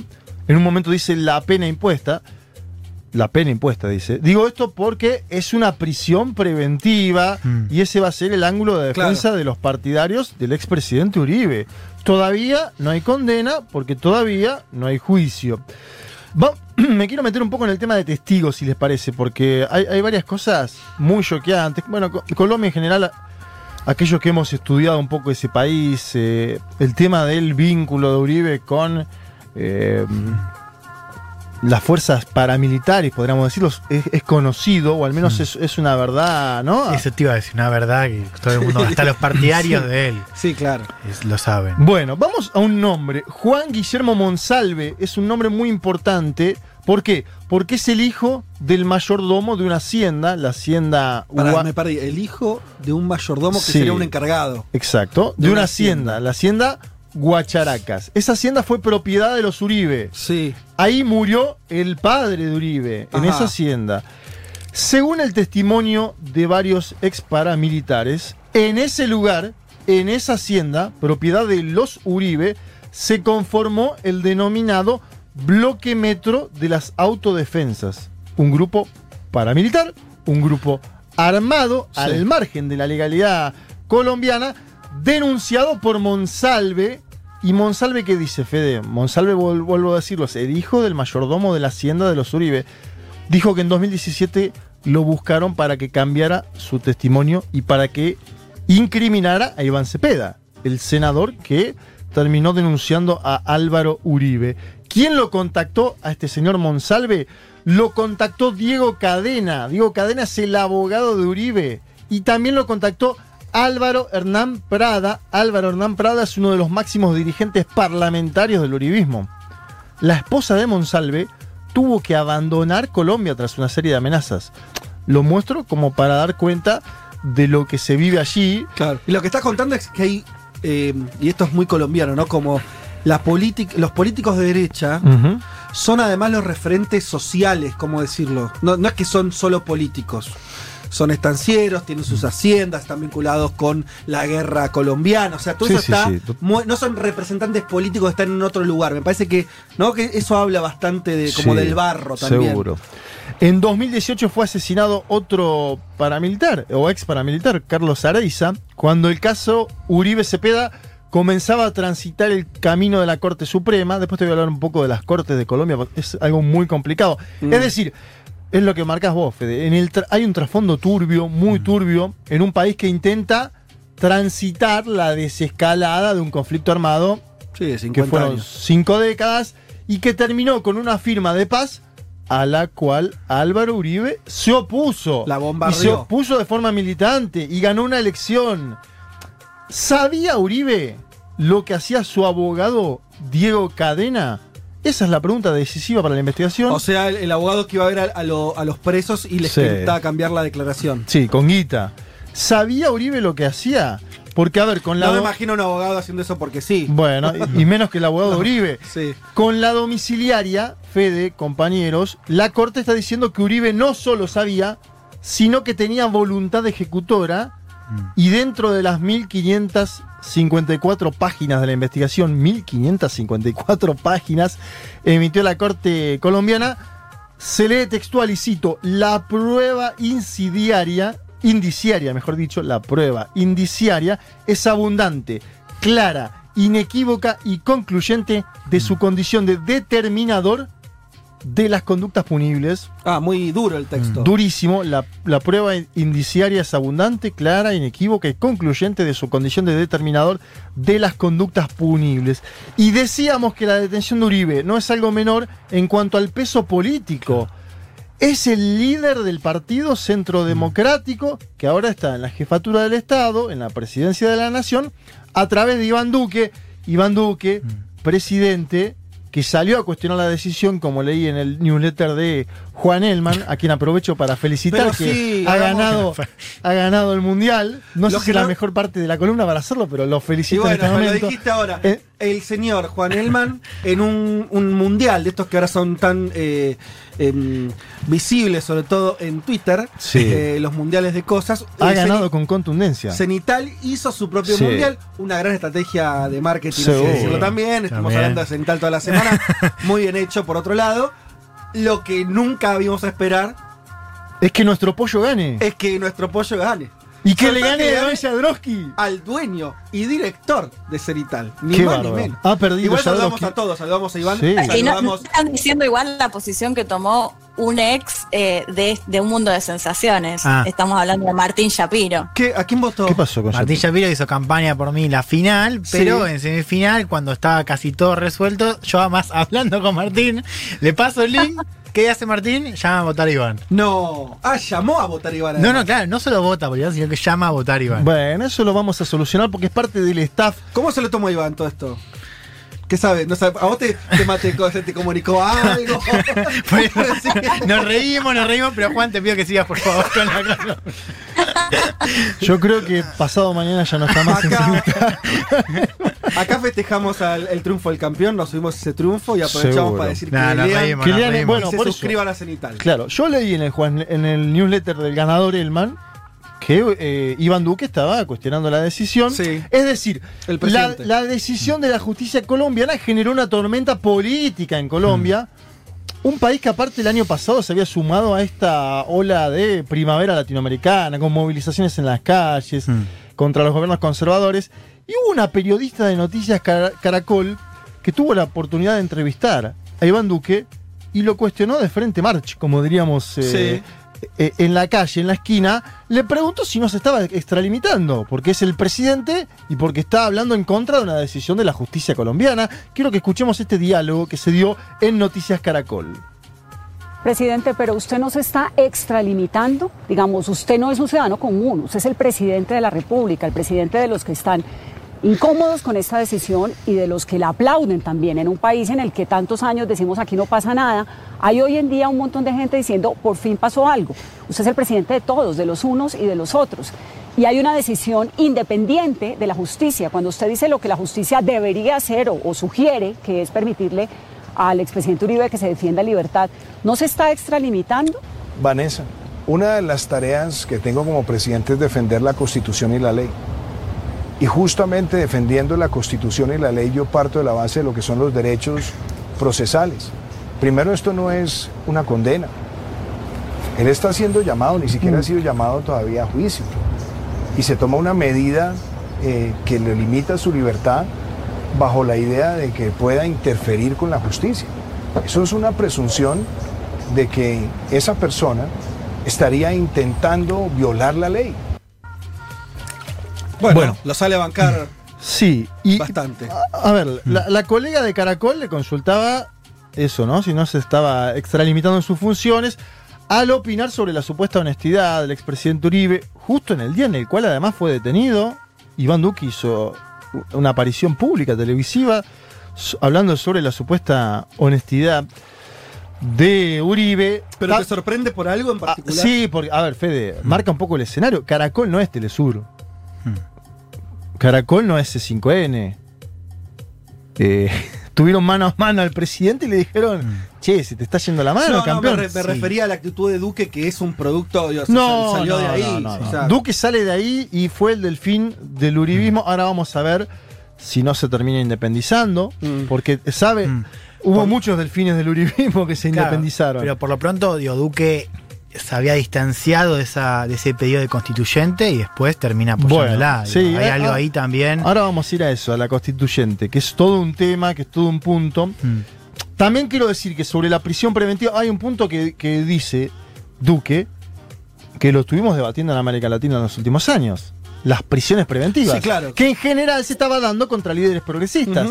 Entonces decíamos, ¿por qué apoyamos la prisión preventiva como mecanismo para la detención? Ahora, la Corte Suprema de Justicia dice que tiene elementos muy duros para decir que Uribe puede obstruir a la justicia estando por fuera.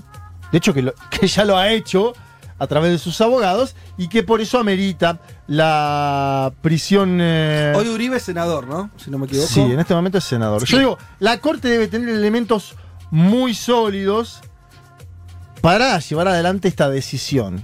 Y lo cierto es que la detención de Uribe polarizó el escenario político colombiano, porque su partido, y como bien mencionaba Juan Elman, el ganador de la semana con su newsletter, su partido, el Centro Democrático, que es el mismo de Duque, está pidiendo una constituyente.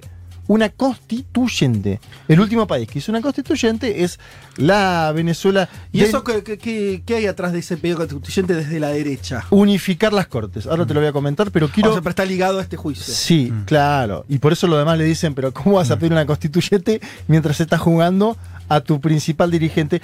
Hay una senadora, Paloma Valencia, que dijo textual: hoy queremos proponerle al país una constituyente y la vamos a escuchar porque lo dijo de esta manera. A ver.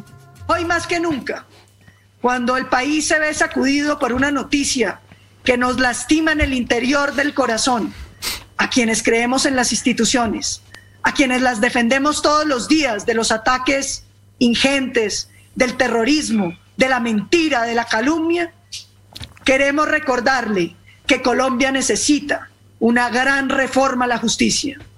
Colombia no puede seguir con una justicia politizada, cuyos ojos están abiertos para ver a quién le aplican la ley y cómo.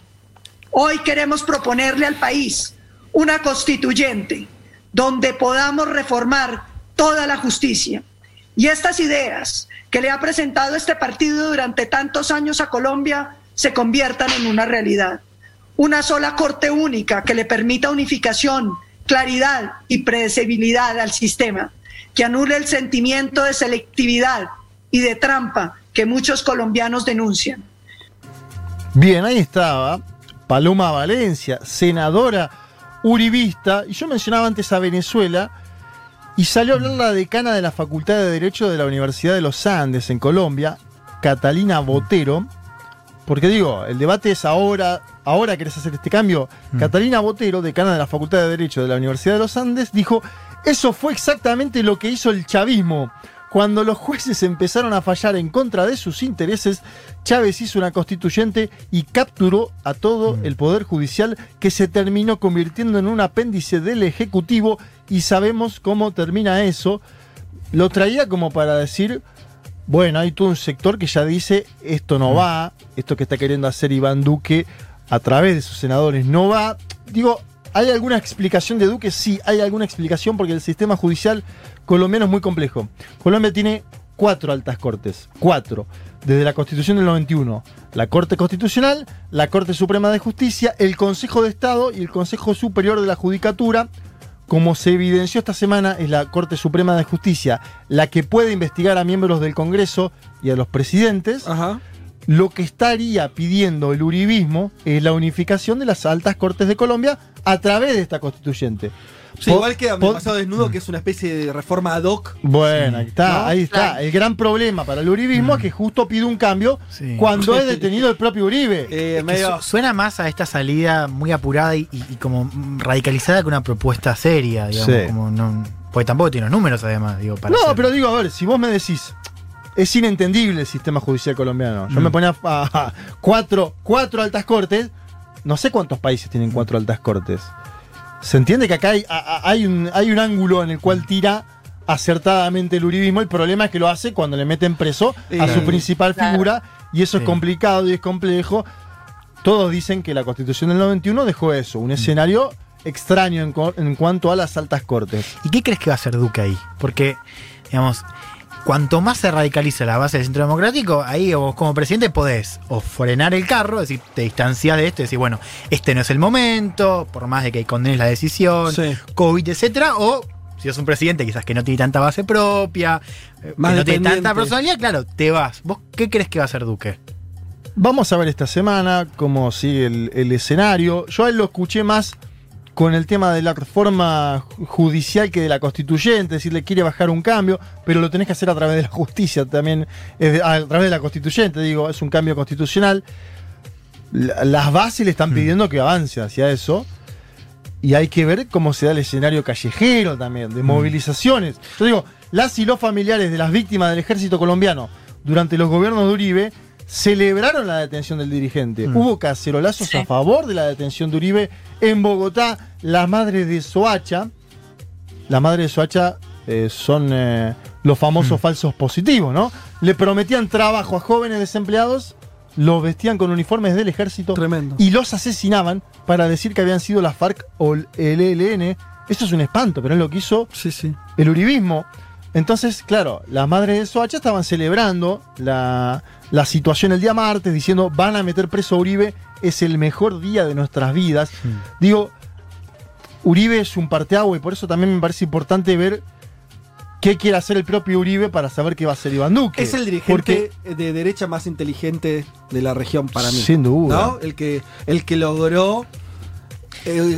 recordemos que Uribe se bancó toda la oleada progresista, no se inmutaba, el tipo iba a las cumbres, iba y defendía su posición, le hablaban de las bases militares colombianas y norteamericanas, y él las defendía, lo hizo en Bariloche. Logró en un país sin reelección, porque es el otro para mí sorprendente de Uribe. Colombia tiene la cuestión de que no es uno de los países que no te puedes reelegir, lo cual limita la construcción de liderazgos políticos a largo plazo, y ahí lo te Uribe poniendo presidentes, después Santos, otros se le van, pero después sigue. Y es como el único mito político de derecha en la región que sigue permeando, ¿no? O sea, porque todos los otros, los relatos, los mitos son del centro para la izquierda en la región. Uribe es el único que, digo, hoy la política colombiana no se entiende sin Uribe.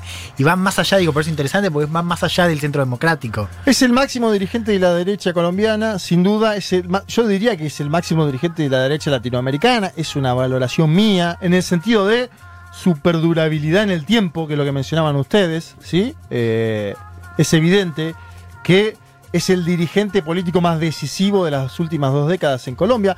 Para bien o para mal, obviamente, si vos sos familiar de los falsos positivos, lo vas a odiar toda la vida, Álvaro Uribe. Ahora, digo, a mí me llamó la atención, sí, no sé qué piensan ustedes, pero comentabas de los falsos positivos y pibes pobres que asesinaban para rendirles cuentas a Estados Unidos de alguna manera en pos del combate al narcotráfico y de la guerrilla. Tiene un montón de denuncias por sus administraciones Uribe en base a la violación de derechos humanos, uh-huh, y termina cayendo detenido por este tiro por la culata que le salió con Iván Cepeda, ¿no? De acusarlo primero a él y demostrarse que el que estaba pagando a los testigos había sido el propio Uribe. A mí me llamó mucho la atención eso, digo, cientos de denuncias que hay por sus gobiernos y termina finalmente detenido por esta causa. Sí, indudablemente, si él permanece detenido y hay un fallo fuerte de la Corte, se abrirán más investigaciones. Es lo lógico que Colombia avance en justicia a partir de esta definición. Ahora no queda del todo claro qué va a pasar con las calles, con el tema social, porque Uribe todavía tiene, como es el político más decisivo de ese país en las últimas 2 décadas, alguna base social no menor. Alguna base social que lo puso de vuelta en el Senado, alguna base social que eligió a su presidente, a Iván Duque, alguna base social que se opuso al acuerdo de paz encabezado por Santos y ganó la elección. Es decir, ojo, atención, ahora sí, Uribe está detenido, pero para mí puede que no sea el final político de este señor. Vamos a ver, si, en el caso que lo sea y que haya un juicio, si sea juzgado, evidentemente va a ser un golpe duro para la derecha colombiana y latinoamericana, porque hablamos del máximo dirigente de ese espacio político. A mí me interesaría que en algún momento haya justicia para Colombia y para su pueblo. Clarísimo. Un mundo de sensaciones. Vázquez, Carg, Martínez, Elman. Información justo antes de la invasión zombie.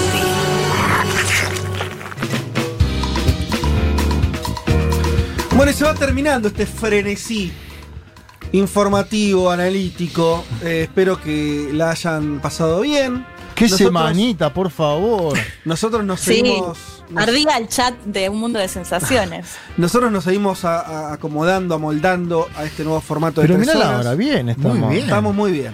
Mirá lo que agrega Mati Diboedo. ¿Qué dice Mati Tenemos Diboedo? Los mejores oyentes porque agregan y aparte, ideas y data. Mirá. Vive en Boedo, fíjate. Bueno. Creo que la diferencia con otros casos de América Latina es interesante lo que dice. En lo que tiene que ver con el lawfare... Más que si es un dirigente progresista o de derecha, es que en Colombia el caso de Uribe se trata de un dirigente del oficialismo, sí, y no la oposición al gobierno, lo cual parte de la lógica del lawfare es oficialismos usando la justicia para perseguir. Uh-huh. Sí. Está bien. No me parece un mal agregado. Uh-huh. Bien.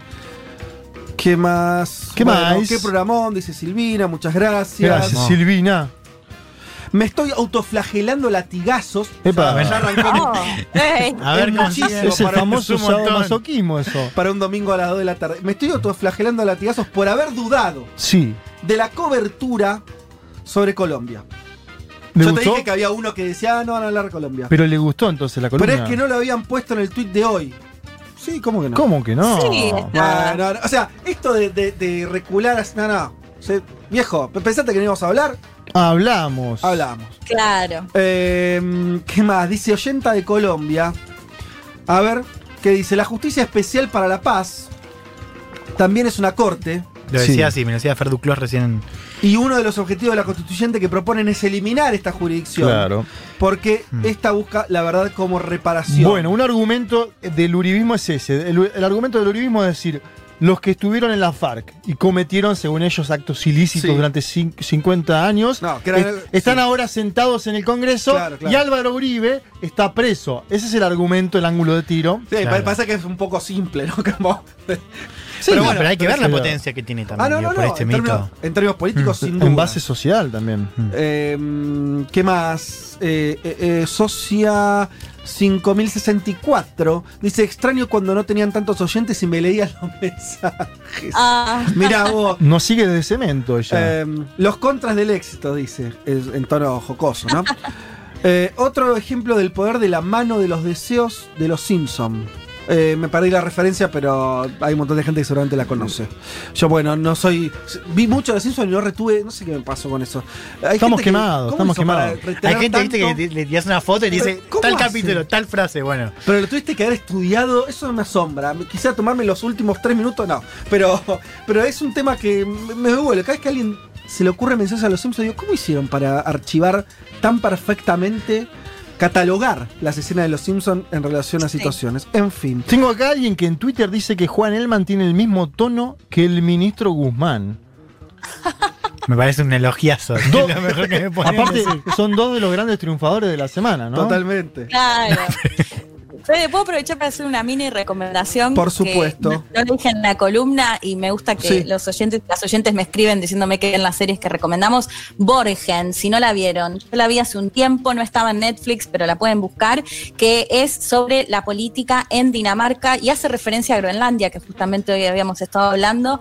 Sería una House of Cards de Groenlandia, de Dinamarca. Así que si la pueden ver, mírenla, está buenísima. Para de vuelta el nombre, ¿cómo era? Borgen, bien. Buenísima la serie.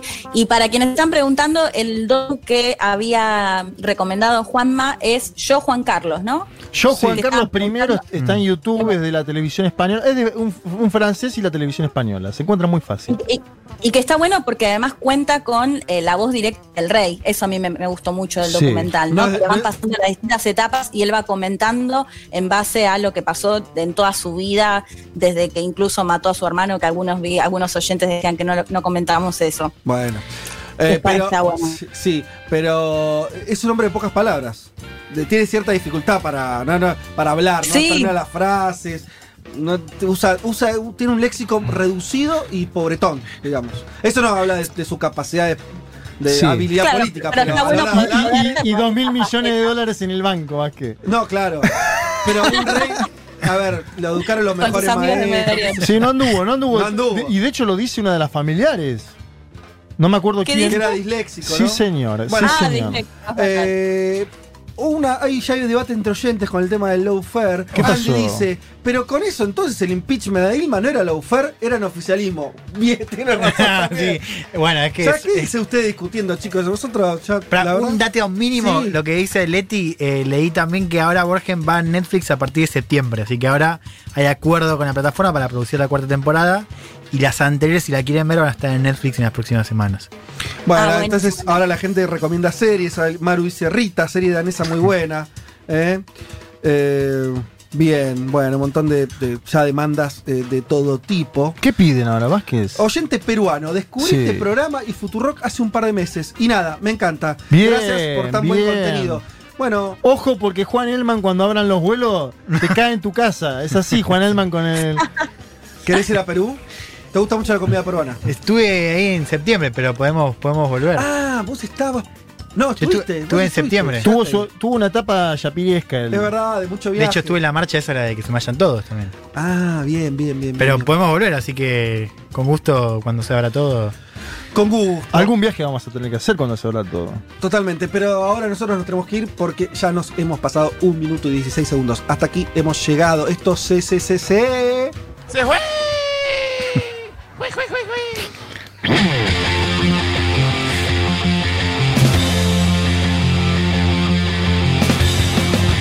Señoras y señores, muchas tardes y buenas gracias. Esto ha sido todo por hoy. Saludos a Aldana Somoza, Natalia Espósito, las dos productoras de este programa. Saludos a Laín Rómula por la puesta en el aire. Alguien que no saludamos y lo voy a hacer especialmente porque especialmente nos gustó el flyer que hizo es a el Tano Antonucci, quien construye todas las semanas. Extraordinario. Cada viernes por la noche es una sorpresa. Así que si Tano estás escuchando, un saludo para vos. Agradecimiento por el trabajo que haces con esos flyers tan creativos que nos sirven además para difundir un mundo de sensaciones en las redes. Bien, amigas, amigos, amigues, esto ha sido todo por hoy. Nos reencontramos el domingo que viene a las 12 del mediodía. Pásenla bien. Cuídense. Cuando uno piensa que el mundo se terminó, empezó de vuelta, porque es así. Total. Al final, así que, ¿qué vas a hacer? Pásenla bien. Abrazo.